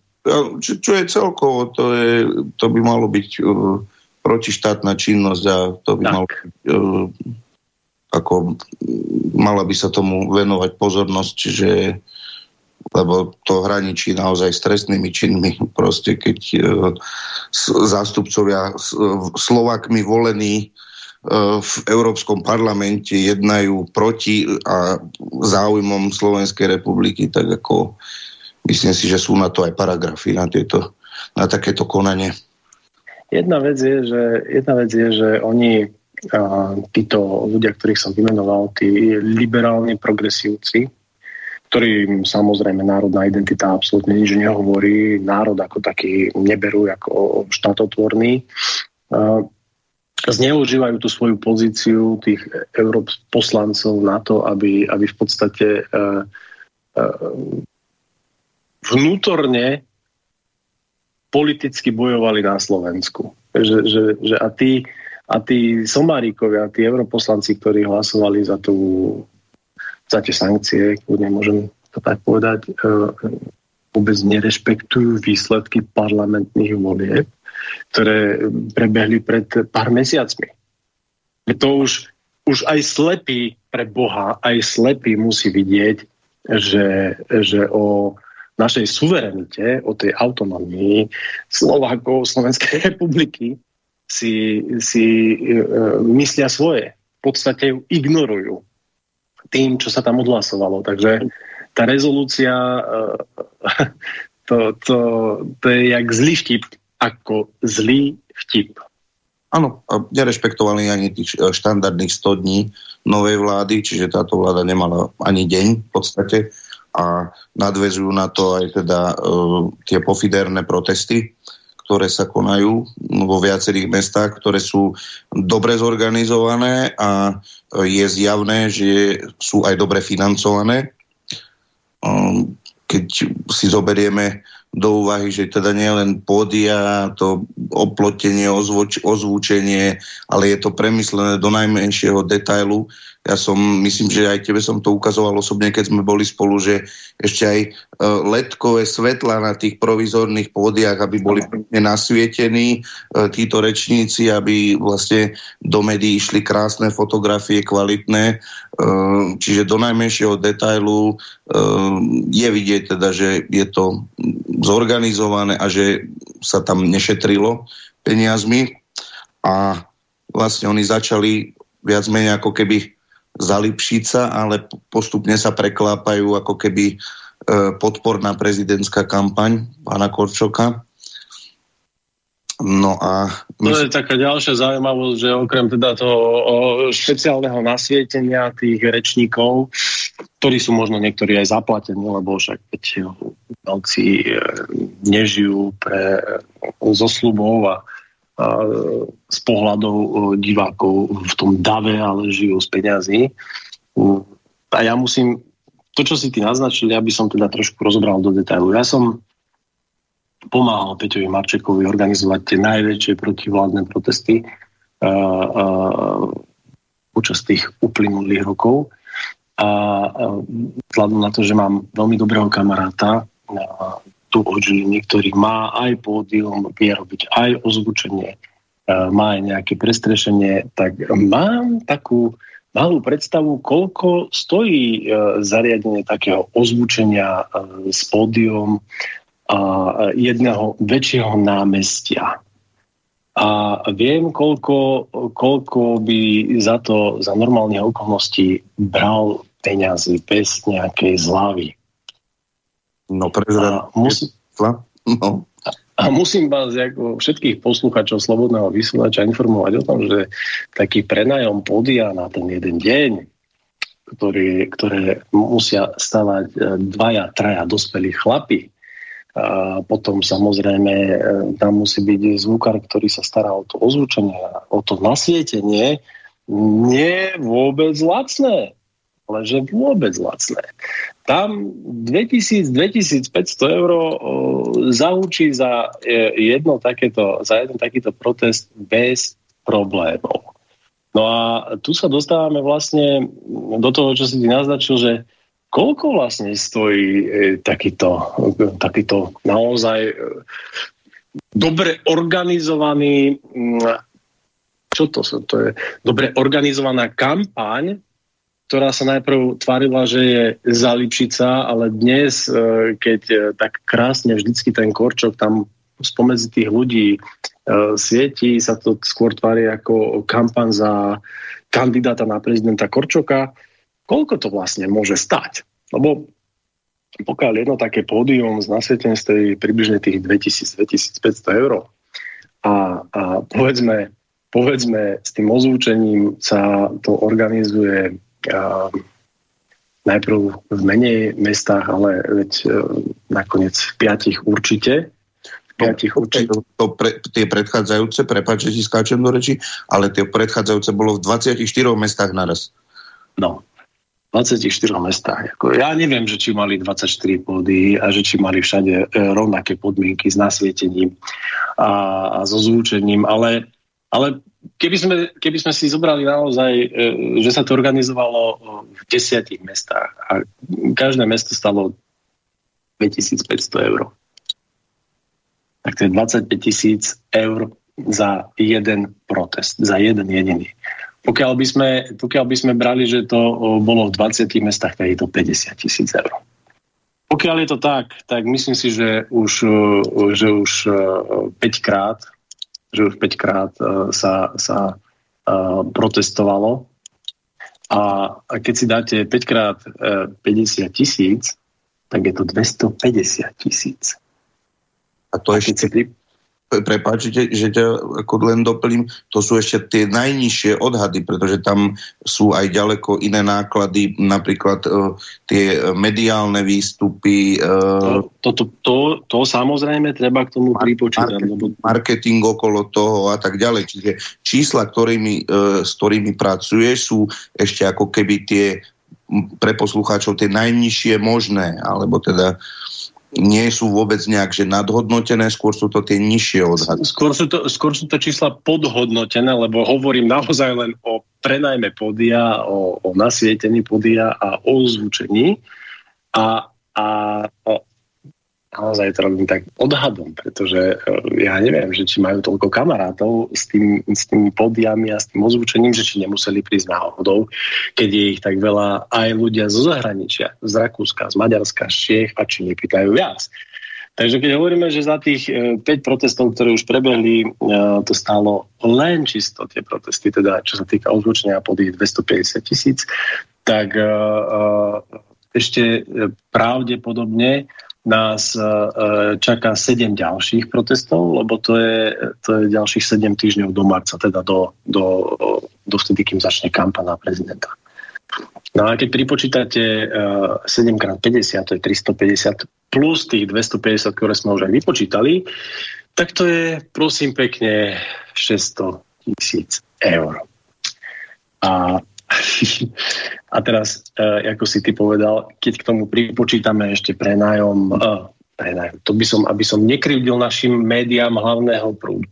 Keď k tomu ale pripočítame to, že ani tie médiá hlavného prúdu nežijú a nefungujú uh, zo vzduchu, tak pravdepodobne tá kampaň, ktorá tam bola viac než masívna, niečo stojí. Nie, neodvažujem si odhadnúť, že koľko taká kampaň v eh, tých médiách hlavného prúdu mohla stať, ale zadarmo to určite nebolo. No a keď uh, hovoríme teda o tej prezidentskej kampani a týchto 600 tisíc eurách, to je, vidíme ako minimálne, tak sa sám seba pýtam, uh, objavia sa tieto peniaze uh, v nejakej tej kampani Ivana Korčoka, ktorý sa teraz aktívne zapája do tých protestov, pretože je zjavné, že dnes tie protesty sú hlavne za neho, keďže sa prezidentské voľby blížia. A pýtam sa, že či tá volebná komisia, ktorá bude posudzovať jeho transparentný účet a to, že kde sa teda vyňali peniaze na jeho kampaň, či sa bude zaoberať aj tým, že sa objavoval na týchto protestoch a že je možné, že jeho sponzori, uh, jeho spriaznené osoby mu takúto kampaň spravili, pretože pre mňa to tak vyzerá. Áno, od, od toho prvého protestu sú tam také uh, foto, aj fotografie, aj iné výstupy, ktoré akože náhodne ho objavili v dave, ale samozrejme je vidieť, že to nie je žiadna náhoda, len je to tak ako keby prezentované a je to, je to určite, minimálne by som to nazval podporná kampaň, ak nie, teda, ak to teda neprejde do tej hlavnej, ale neoficiálnej. Ako si aj ty správne povedal, že asi ťažko budú e, dokazovať nejaké volebnej komisii, že splnili zákonné limity a zaratávať tam náklady na, tie, na tieto protesty. A čo sme ešte nespomenuli, napríklad e, videl som fotky z nitrianského protestu a keď sa, ke, e, keď to niekoho zaujíma, kľudne si pozrite fotografie, e, tam tie transparenty nielen, že sú na rovnakom papieri, rovnakým písmom, ale teda pravdepodobne aj z jednej tlačiarne, a, ktoré, a rozmiestnené strategicky, tak aby to bolo vidieť, že niektoré sú vpredu, niektoré sú tak v strede zhruba davu a tak podobne. Čiže... Takže ešte tam je ešte ešte je tam platený odborník, ktorý to takto nastavuje a, a chcel by som poďakovať všetkým, ktorí sa účastnia, aby tomu rozumeli aj oni. Thank you very much za tú organizáciu. a keď budete na budúce tlačiť tie transparenty, tak ich tlačte v Slovenčine, pretože je to až príliš nápadné, že sú angličtine, pretože neviem, pre koho to v tej angličtine uh, máte uh, na tých protestoch, keď to teda nie je riadené uh, zo západu a zvonku, že za tým nie sú iné záujmy ako záujmy uh, tu žijúcich uh, občanov, a teda slovenských občanov. keď už, keď už sme vlastne pri týchto prezidentských kandidátoch, ja si myslím, že by sme mohli spomenúť teda, že včera sme sa zúčastnili na uh, tlačovej konferencii prezidentského kandidáta, doktora Štefana Harabína. Tak uh, tie prezidentské voľby sa naozaj blížia. Máme teda niekoľko kandidátov, ktorí sú ktorí jasne povedali, že chcú sa zúčastniť toho toho, tej súťaže o um, post prezidenta. Uh, je jasné, že Peter Pellegrini uh, získal 15 podpisov od poslancov Národnej rady, takže ten je uh, jasný. Potom máme Korčoka, ten už je dokonca aj schválený, lebo odovzdal svoje podpisy. Uh, Štefan Harabín odovzdá podpisy v piatok. Andrej Danko asi aj občianskú kandidátku Beatu Janočkovú, ktorá je vlastne zakladateľka iniciatívy za vymazaných rodičov, ktorá vlastne e, týmto robí aj medvediu službu všetkým vymazaným rodičom a teda ľuďom, ktorých sa tento problém týka, lebo vlastne dalo by sa povedať, že ak by sa jej to podarilo, tak by dokázala, že človek sa musí stať prezidentom alebo prezidentkou, aby dosiahol spravodlivosť. Čo je tak, by som povedal, tiež zaujímavé. No to, to, je to. S týmto samozrejme bojuje veľa rodičov, či už otcov alebo matiek. Uh, tomu sa tiež niekedy môžeme venovať. Uh, veľmi rád by som tu mal v relácii. Uh, no okrem teda našeho um, pilota, Andrea Danka, ktorý zaparkoval svoje lietadlo na semafore. Chce kandidovať aj Marian Kotleba, ktorý je teda už bezúhonným človekom. A sú tam ešte ďalší, ale ja by som asi skôr od tých relevantných, hej, toho blázna, toho kutku by som teda nespomínal. Oh, dobre, no, a teraz by sme si mohli trošku uh, rozobrať v podstate, ako by to mohlo vyzerať, uh, keby, keby, keby niektorí z nich uspeli a neúspeli. Čo sa mňa týka uh, ako národniara, samozrejme, tých konzervativistov, eh, tých eh, vlastencov, tých národniarov, tých, ktorí nemôžu byť spojení so žiadnou politickou stranou. Eh, máme tam jedného. Musím teda povedať, že je tam Štefan Harabin, ktorý bude mať pravdepodobne z tých v tom národnom košiari najväčšiu šancu prejsť do, do druhého kola. Pokiaľ uh, samozrejme tí ostatní uh, nebudú pokračovať tej svojej uh, záškodníckej činnosti, pretože prezidentské voľby z roku 2019 ukázali, že keby nebolo Mariana Kotlebu a jeho prehnaných ambícií, tak druhé kolo mohlo vyzerať úplne, ale že úplne inak. Tentokrát uh, Marian Kotleba ide z úplne inej pozície. Samozrejme, uh, LUSNS uh, je v podstate v klinickej smrti. Možno to je nejaký sufalý pokus o naštartovanie záujmu ľudí, o jeho stranu. Uvidíme, či sa mu to podarí, ale myslím si, že by mal prehodnotiť ten jeden z posledných výstrelov, ktoré uh, teda takýmto spôsobom vypálil. Čo sa týka našeho no, pilota, no, pretekára, no, uvidíme, ako sa zachová. Samozrejme, môže to byť e, zo strany predsedu Slovenskej národnej strany len nejaká politická hra, kde si snaží takto vydierať svojich koaličných partnerov a vydobiť si e, nejakú pozíciu niekde v koalícii možno jeho vyjadrenia, ktoré smerujú napríklad na sexualitu Petra Pellegriniho, môžeme kľudne brať aj ako záškodnickú činnosť eh, v prospech eh, Ivana Korčoka, pretože eh, pokiaľ by v druhom kole bol Peter Pellegrini a Ivan Korčok, tak to, čo naznačuje Danko, určite Pellegrini mu nepomôže. A ako ako Pellegrini už povedal a naznačil teda, že pokiaľ by prešiel za prezidenta, tak predseda parlamentu ako jeho nástupník by bola pani Saková, odišla by z hospodárstva, predsedu, predsedníctvo hlasu by buď prebrala ona, alebo možno Ráši. A otázka je, že čo by sa potom dialo na ministerstve hospodárstva. To môžeme akože nad tým polemizovať, môžeme tu uvažovať nad tým, že či cez takúto hru Danko alebo možno cez možnú podporu Petra Pellegriniho získa napríklad to hospodárstvo pre Tarabu, životné by potom mohol dostať Huliak, pretože už potom nebude problém s prezidentom, bude vymenovaný. E, to je e, naozaj ťažké dnes s informáciami, ktoré máme, v podstate nemáme, hodnotiť, môžeme na tým iba, môžeme na tým iba polemizovať. Ja za seba uh, môžem povedať ale jednu vec, že všetci tí konzervatívni tradicionalisti, tí euroskeptici alebo tí suverenisti, tí národňali vlastenci, e, teda aj tí, ktorí sa tak tvária, ako je Danko a Kotleba, e, by si mali uvedomiť, že dnes je dôležité to prvé kolo. To prvé kolo. Čiže tak.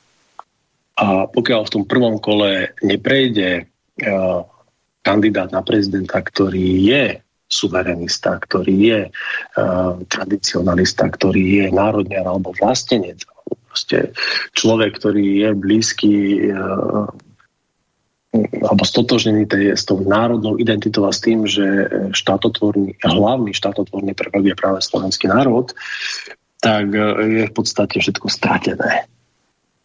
A myslím si, že práve doktor Štefan Harabin je tá je ten odborník, eh, ktorý by dokázal ukázať eh, celému Slovensku, že post prezidenta nie je len čisto na to, aby nás prezentoval, aký sme krásny, pestrý štát, plný pekných, dobrých, štedrých, srdečných ľudí, ale je to človek, ktorý ukáže, že, že prezident je ústavná autorita ktorý má naozaj možnosti, o ktorých e, možno mnohí ani len netušia, že má.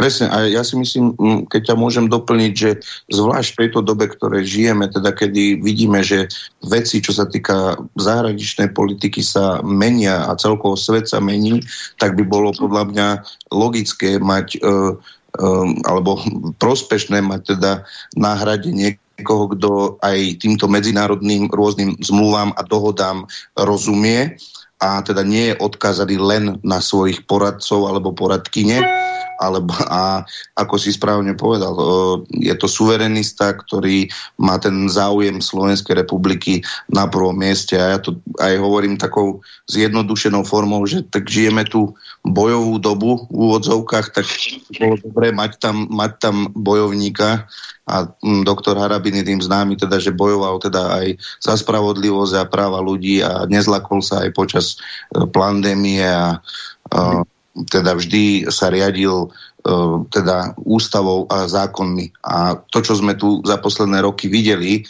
a boli sme svedkami, teda, že sa porušovala či už ústava alebo rôzne zákony, tak by to bolo um, podľa môjho názoru veľmi dobre, keby tam sa dostal teda do prezidentského kresla človek, ktorý jednak si tú ústavu ctí a takisto zákony.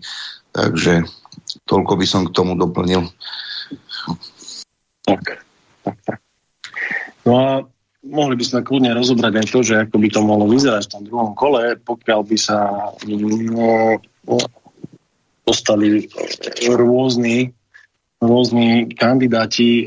Ešte som zabudol povedať, že, že Matovič chce podporiť kandidatúru toho krajčího, ktorý si určite, ktorého si určite všetci ešte pamätáte, toho Salaramban, Dalara, Delarala, mala neviem čo, ešte ktoré, ktorému sa z úst valila rieka a uh, je členom akéhosi uh, fanatického uh, Ali, spolku. Ak ťa môžem prerušiť, prišla nám otázka od zahraničného Slováka, uh, ktorý sa pýta, že či sa bude dať voliť v prezidentských voľbách zo zahraničia. Pozdravujem Ivana do New Jersey.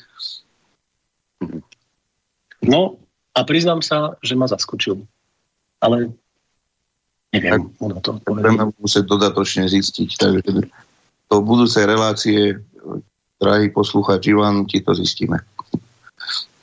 Ja by som teraz pomaličky pracoval na tom, aby sme pripojili posledného hostia, len nereaguje mi naša technická podpora z Banskej Bystrici. Um, takže skúsim mu, skúsim mu písať cez telefón. Banská Bystrica vás počúva, Banská Bystrica sleduje a snaží sa pripojiť, nebojte sa. Dobre, ak, ak, ja, i prepáč, ja som medzi tým zistil, že vlastne v tých prezidentských voľbách sa nebude dať voliť zo zahraničia. Takže pre poslucháča Ivana z New Jersey, bohužiaľ zo zahraničia sa nebude dať voliť. Aktuálna informácia. Peťko, prosím ťa, keď e, nevieš Marcelku vytočiť cez Skype, tak som ti poslal jej telefónne číslo. Pozriem si. Na WhatsApp.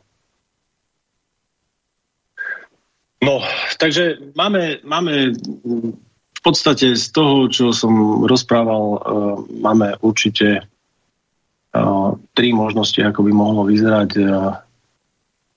ako by mohlo vyzerať to druhé kolo.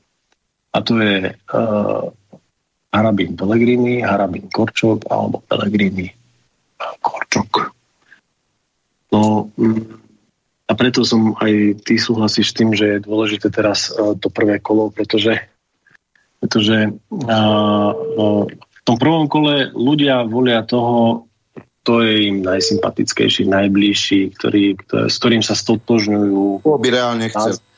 Koho by reálne chceli.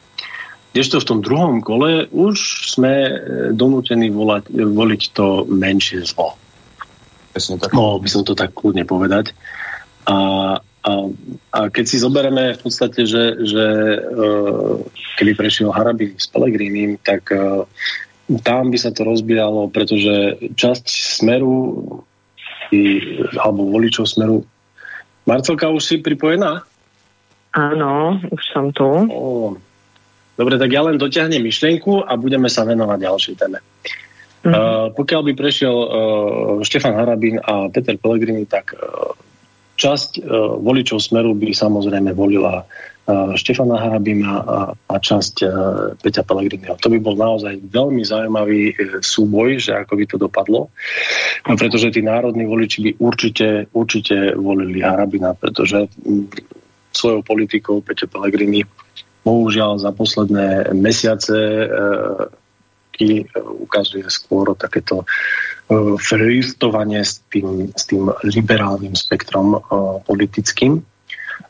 Pokiaľ by Štefan Harabín prešiel s Korčokom, tak tam je jednoznačne jasné, že tá, to, tá volická základňa tých socialistov, teda hlasu a, a smeru by sa viac priklonila podľa mňa a samozrejme tí národniari na Štefanovú stranu, kde Korčok by mal hlavne podporu tých viac liberálnych socialistov a potom tých dlhových socialistov. a, no, a čo sa týka a, súboja Petra Pellegriniho a Ivana Korčoka, tak a, to, by, to bude tiež zaujímavé. No.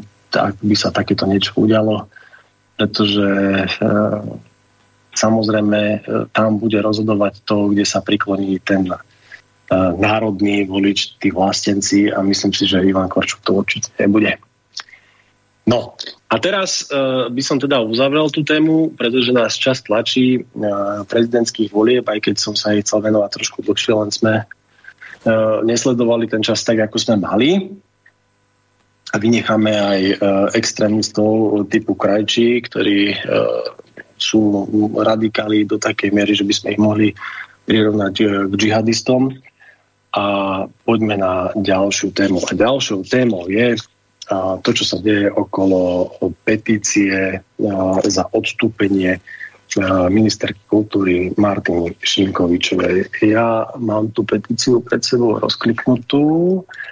K dnešnému dňu a k dnešnej sekunde podporili túto petíciu 184 378 ľudí na Facebooku a tým pádom by som ju skôr označil za nejaký taký ten prieskumik Facebookový, nie petíciu, pretože na to treba mať splniť nejaké uh, uh, náležitosti, hlavne uh, čo sa týka uh, práva. Uh, zaujímavosťou pre našich poslucháčov je, že uh, pokiaľ tá petícia vyvolaná istou, teraz mi vypadlo to meno, uh, uh, uh, uh, jak sa volá Ilona? Uh, Nemet.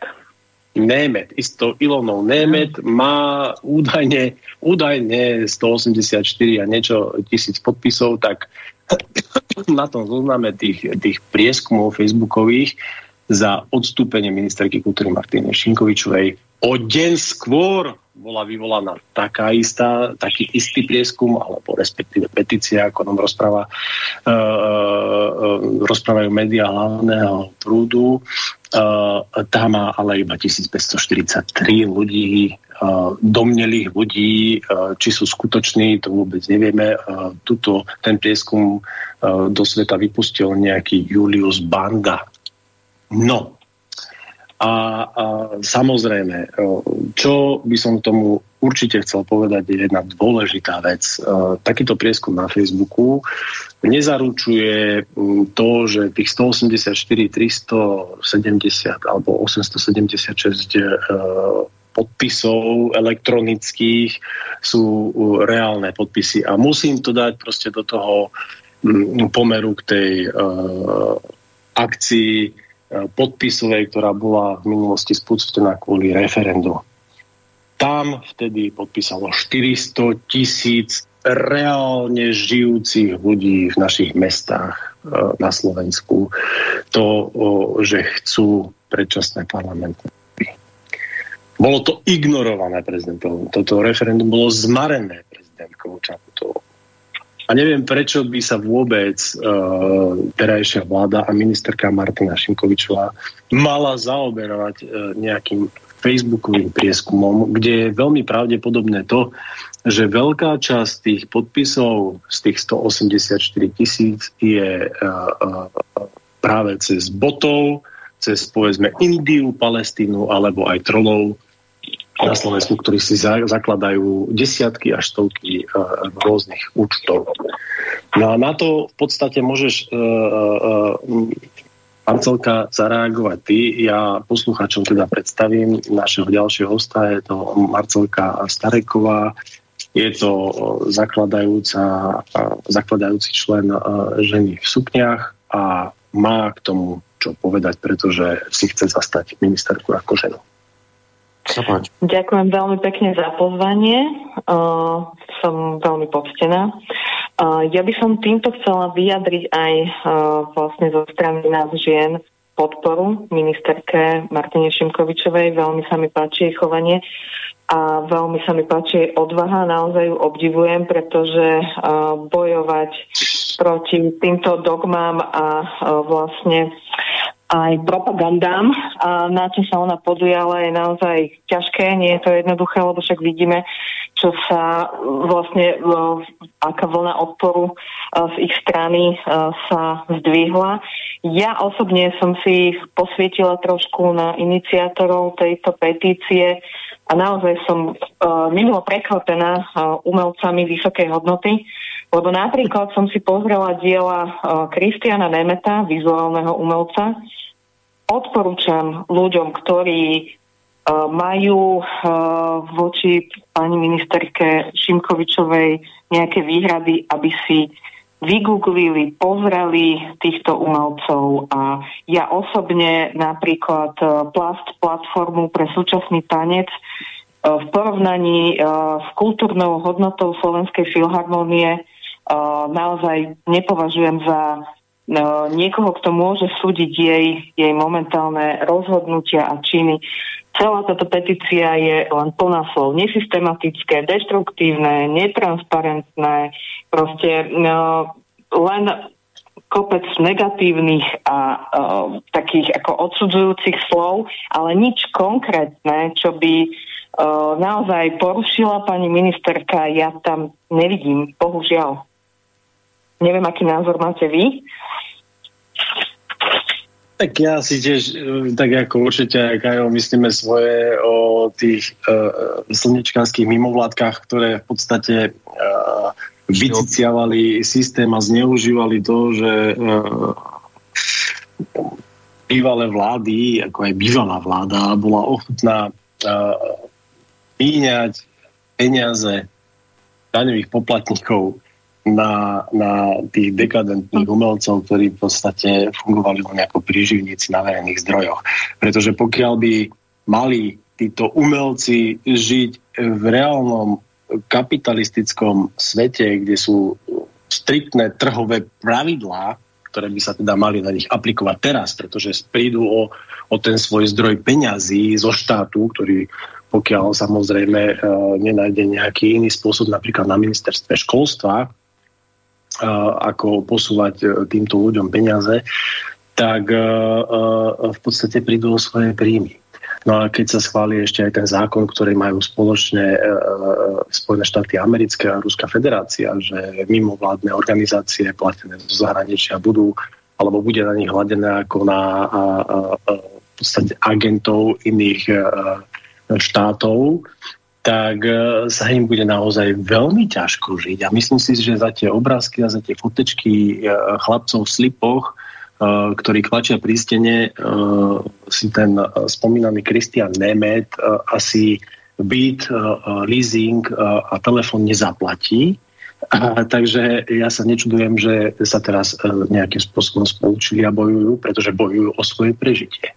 Ale nemyslím si, že to ano. má s, so skutočnou kultúrou, tou národnou kultúrou niečo spoločné. Tak ako s tým s národnou kultúrou nemá uh, hlava uh, Hviezdoslava napichnutá na kopii uh, tiež nič spoločné.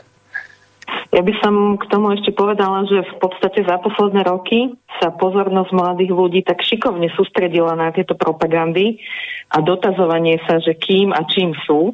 Ja v tomto smere to beriem tak, že e, mnoho e, takých e, mnoho negatívnych prípadov, ktoré boli, čo sa týka takých depresívnych stavov dnešných mladých ľudí, má veľa spoločného aj s touto propagandou, pretože ako keby narušili takú ich identitu a myslím si, že keď sa pozornosť e, prenesie na budovanie národného povedomia a podporí sa naša uh, spoločná kultúra, zachovanie pamiatok a tradícií, tak sa začne opäť budovať aj tá hrdosť na Slovensko, na svoje rodisko, na svoju kultúru a uvedomenie si tej našej bohatej histórie by malo opäť uh, rozhorieť tie národné srdcia aj u tých mladých. Mladí ľudia nám utekajú do sveta za vidinou lepšieho života považujú Slovensko za niečo menej cenné veľakrát. A ja si myslím, že to je práve spôsobené aj týmito propagandami. Lebo sa tá pozornosť sústredila niekam úplne inam a no, to Slovensko bolo tak nejak potlačené. Ja dúfam, že týmto spôsobom sa to národné povedomie zase na Slovensko tak vráti v takom uh, väčšom rozsahu, že si ľudia budú naozaj ceniť to, to naše Slovensko. Takže, no, takže uh, verím, že tieto rád, kroky... Som, uh, prepač, som ti skočil do reči. Poď, môžeš, môžeš, poď. Verím, že tieto kroky pani ministerky Šimkovičovej proste povedú priamo k tomuto, lebo ako ja to tak teda z jej tých akcií a chápem, hej, že vlastne bude sa orientovať hlavne na to zachovanie našej kultúry a zachovanie našich pamiatok a našich tradícií, čo je veľmi dôležité. No a to by smerovalo presne k tomu, aby sme sa v blízkej budúcnosti dožili toho, že e, naši mladí, e, 15-roční napríklad, e, tu vedieť, spievať slovenské ľudové piesne tak, ako to vedia mladí v Srbsku, čo som bol očitým svetkom. A no. keď sa vrátim k tým e, facebookovým prieskumom, ktoré teda e, v jednom prípade majú veľmi nízku účasť a, a v druhom prípade majú obrovskú účasť, čo je tiež veľmi pozoruhodné, pretože ak si to rozkliknete na, na tej stránke e, petície.com, kde sú tie otvorené výzvy, tak sú od seba vzdialené čo sa týka Martine Šinkovičovej naozaj len dvomi ďalšími petíciami alebo tými prieskummi, kde jedna z nich je za prieskum proti zrušeniu úradu špeciálnej prokuratúry. A to je presne obraz, to je presne obraz toho, čo sa v skutočnosti deje, pretože tie protesty, o ktorých sme rozprávali e, pred chvíľkou, boli spočiatku organizované za Lipšica, a teda proti zrušeniu úradu špeciálnej prokuratúry. A e, Šimečka spol e, sa dušujú, že na tie protesty chodia 10 tisíce a 10 tisíce ľudí. Samozrejme strela od pásu plus minus 5-10 tisíc, ako keby sa nechumelilo. Samozrejme, médiá hlavného prúdu veľmi radi preberajú jeho retoriku, preberajú dokonca aj tie čísla, ako keby to bola realita. Samozrejme, že nie je. No a realita sa ukazuje napríklad aj pri tom prieskume facebookovom, čo sa týka zrušenia toho úradu špeciálnej prokuratúry. A to podpísalo o, údajných 4645 ľudí k dnešnému dňu, k dnešnej alebo tejto sekunde. A to je presne to, na čom je vidno tá nezmyselnosť. Že pokiaľ tí reálni ľudia, a že reálni ľudia chodia protestovať do tých miest, pretože sympatizujú s progresívcami, so Saskármi a napríklad aj s KDH, tak uh, uh, dokopy sa do, dalo, dalo 4600 uh, možno 4600 reálnych ľudí, ktorí podporili uh, to zrušenie alebo tú aktivitu proti zrušeniu USP. Ale e, tých 184 tisíc, ja sa vždycky pri tom musím usmievať, pretože e, keď si to rozkliknete a začnete prechádzať si cez tie na uh, jednotlivé strany, tak uh, vidíte na nich, že, že na, napríklad ja mám teraz otvorenú stranu uh, 18 447 a na nej, na nej sú traja ľudia, uh, ktorí sa tvária, že sú reálni a, a sedem ďalších, sedem ďalších je proste e, niekto alebo niečo, alebo nejaký bod, nie z Palestíny, ale z Pakistánu, alebo z Indie, a ktorý e, e, nechce zobraziť svoje meno. No tak akú, akú výpovednú hodnotu má takýto facebookový prieskum, o ktorých sa opierajú dokonca aj tie médiá hlavného prúdu. Otvoril som inú stranu. 18 448, tam sú len dvaja domneli ľudia, lebo ani to nevieme preveriť, či to nie je jeden a ten istý človek, ktorí, ktorí zverejnili to, ten, ten, nie že svoje meno, zverejnili uh, uh, svoj, uh, uh, svoj meno na Facebooku. Takže, takže to, tá, táto, tento prieskumy, o ktorý sa teda opierajú nielen niektorí politici, ale aj tie médiá, má asi takú výpovednú hodnotu, ako keď uh, Šimečka povie, že, že na námestí bolo 10 tisíc ľudí, ale umelá inteligencia tam na, napočíta 3700. Takže, tak, no, ja oceňujem aj humor pani, pani ministerky, lebo sa mi páčila tá jej reakcia, že sa nenehala zlomiť a dokázala to tak nejak s humorom zobrať aj tie mená na kandidátke. Ja narazam na meno Pamely Anderson, ktorá, ktorá to podpísala vraj tiež. Takže ten humor, ako keď ju neopúšťa, tak to je vynikajúce, lebo myslím si, že aj to treba trošku na odľahčenie.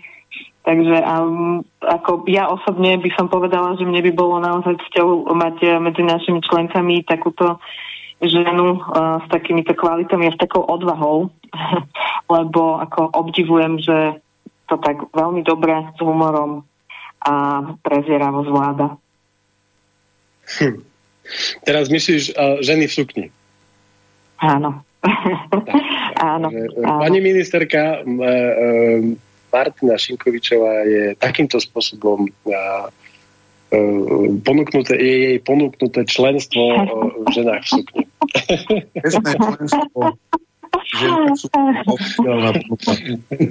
Skúsime jej to potom preposlať ten úsek našej relácie. Uvidíme, že či na to zareaguje. Ďakujem. No, čo sa týka tohto facebookového prieskumu, by som chcel teda zdôrazniť ešte napríklad dýchajúcu podlahu. To je umelecké dielo tej Ilony najmä, do ktorej ja vôbec netuším, že existuje a vôbec neviem, ako vyzerá. Ale toto dielo som našiel na Google, keď si mi pošepkala, že čo mám zadať. Ja by som mm, pozdravil všetkých, ktorí si myslia, že sú dýchajúce podlahy. A držím im palce. Držím palce v ich ďalších aktivitách. A takisto by som chcel ale teraz bez ironie pozdraviť poslanca Národnej rady Slovenskej republiky, doktora Petra Kolára, ktorý tiež čeli kritike z radou našich liberálnych progresívcov, aj napriek tomu, že je doktor, je splnomocnencom, ktorý má preveriť nielen hospodárenie, efektivitu toho riadenia, kontroly počas pandémie COVID-19, ale ktorý má preveriť aj aj ten účel, mm, ako sa, ako sa a prečo sa vynakladali e, financie daňových poplatníkov počas tejto pandémie a samozrejme aj zákonnosť. Ja musím povedať, že aj ministerke Martine Šimkovičovej, aj Peťovi Kotlárovi ako takémuto splnomocnencovi držím obom palce, verím, že sú to ľudia, ktorí majú tak pevný charakter a toľko energie, že sa nenechajú zlomiť, neústupia, nenechajú sa zastrašiť ani zaujímavými skupinami, zaujímavými skupinami, ani v Peťovom prípade možno nejakým lobbyingom s farmafiriem, ani, ani médiami hlavného prúdu a že vydržia e, stáť si za tým svojím a bojovať až do úplného konca. Im držíme Neviem, ako. Oce, tak, pod... Takže určite áno a uh, snáď aj uh, Peter Kotlár príde niekedy tiež ako host tvojej relácie. By to bolo dobré, si myslím. A hovorím, držíme im palce a bude to stať určite veľa síl a veľa energie takýto boj. Takže by sme im radi vyjadrili podporu. A teda ja aj sám teda za seba by som im rád vyjadril podporu takto verejne. Ja sa tiež pripájam takisto s, s podporou z mojej strany, pretože naozaj si cením ich prácu a odvahu. Takže Spoločne sme ich podporili, spoločne dúfame, že sa nenechajú zlomiť ani kúpiť. Dúfam, že to toho tak bude.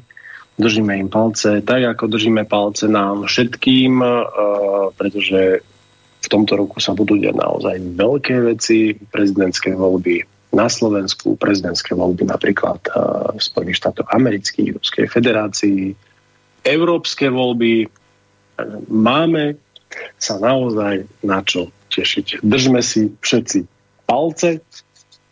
Ja týmto spôsobom pozdravujem všetkých ľudí dobrej vole. Prajem im ešte pekný zvyšok dňa. Zo Žiliny sa s vami lúči Palo Slota. Z Nitry Karol Jedlovský. Ďakujem za pozvanie aj za pozornosť. Z Nitry takisto Marcela Stáreková. Tiež veľmi pekne ďakujem za pozvanie. A od techniky z Banskej Bystrice, zo Slobodného vysielača. Sa lúči, sa lúči Peter Kršiak. Áno, pekný večer a do počutia zase o dva týždne. Do počutia. Majte sa. Majte sa. Táto relácia vznikla za podpory dobrovoľných príspevkov našich poslucháčov. I ty sa k ním môžeš pridať. Viac informácií nájdeš na www.slobodnyvysielac.sk Ďakujeme.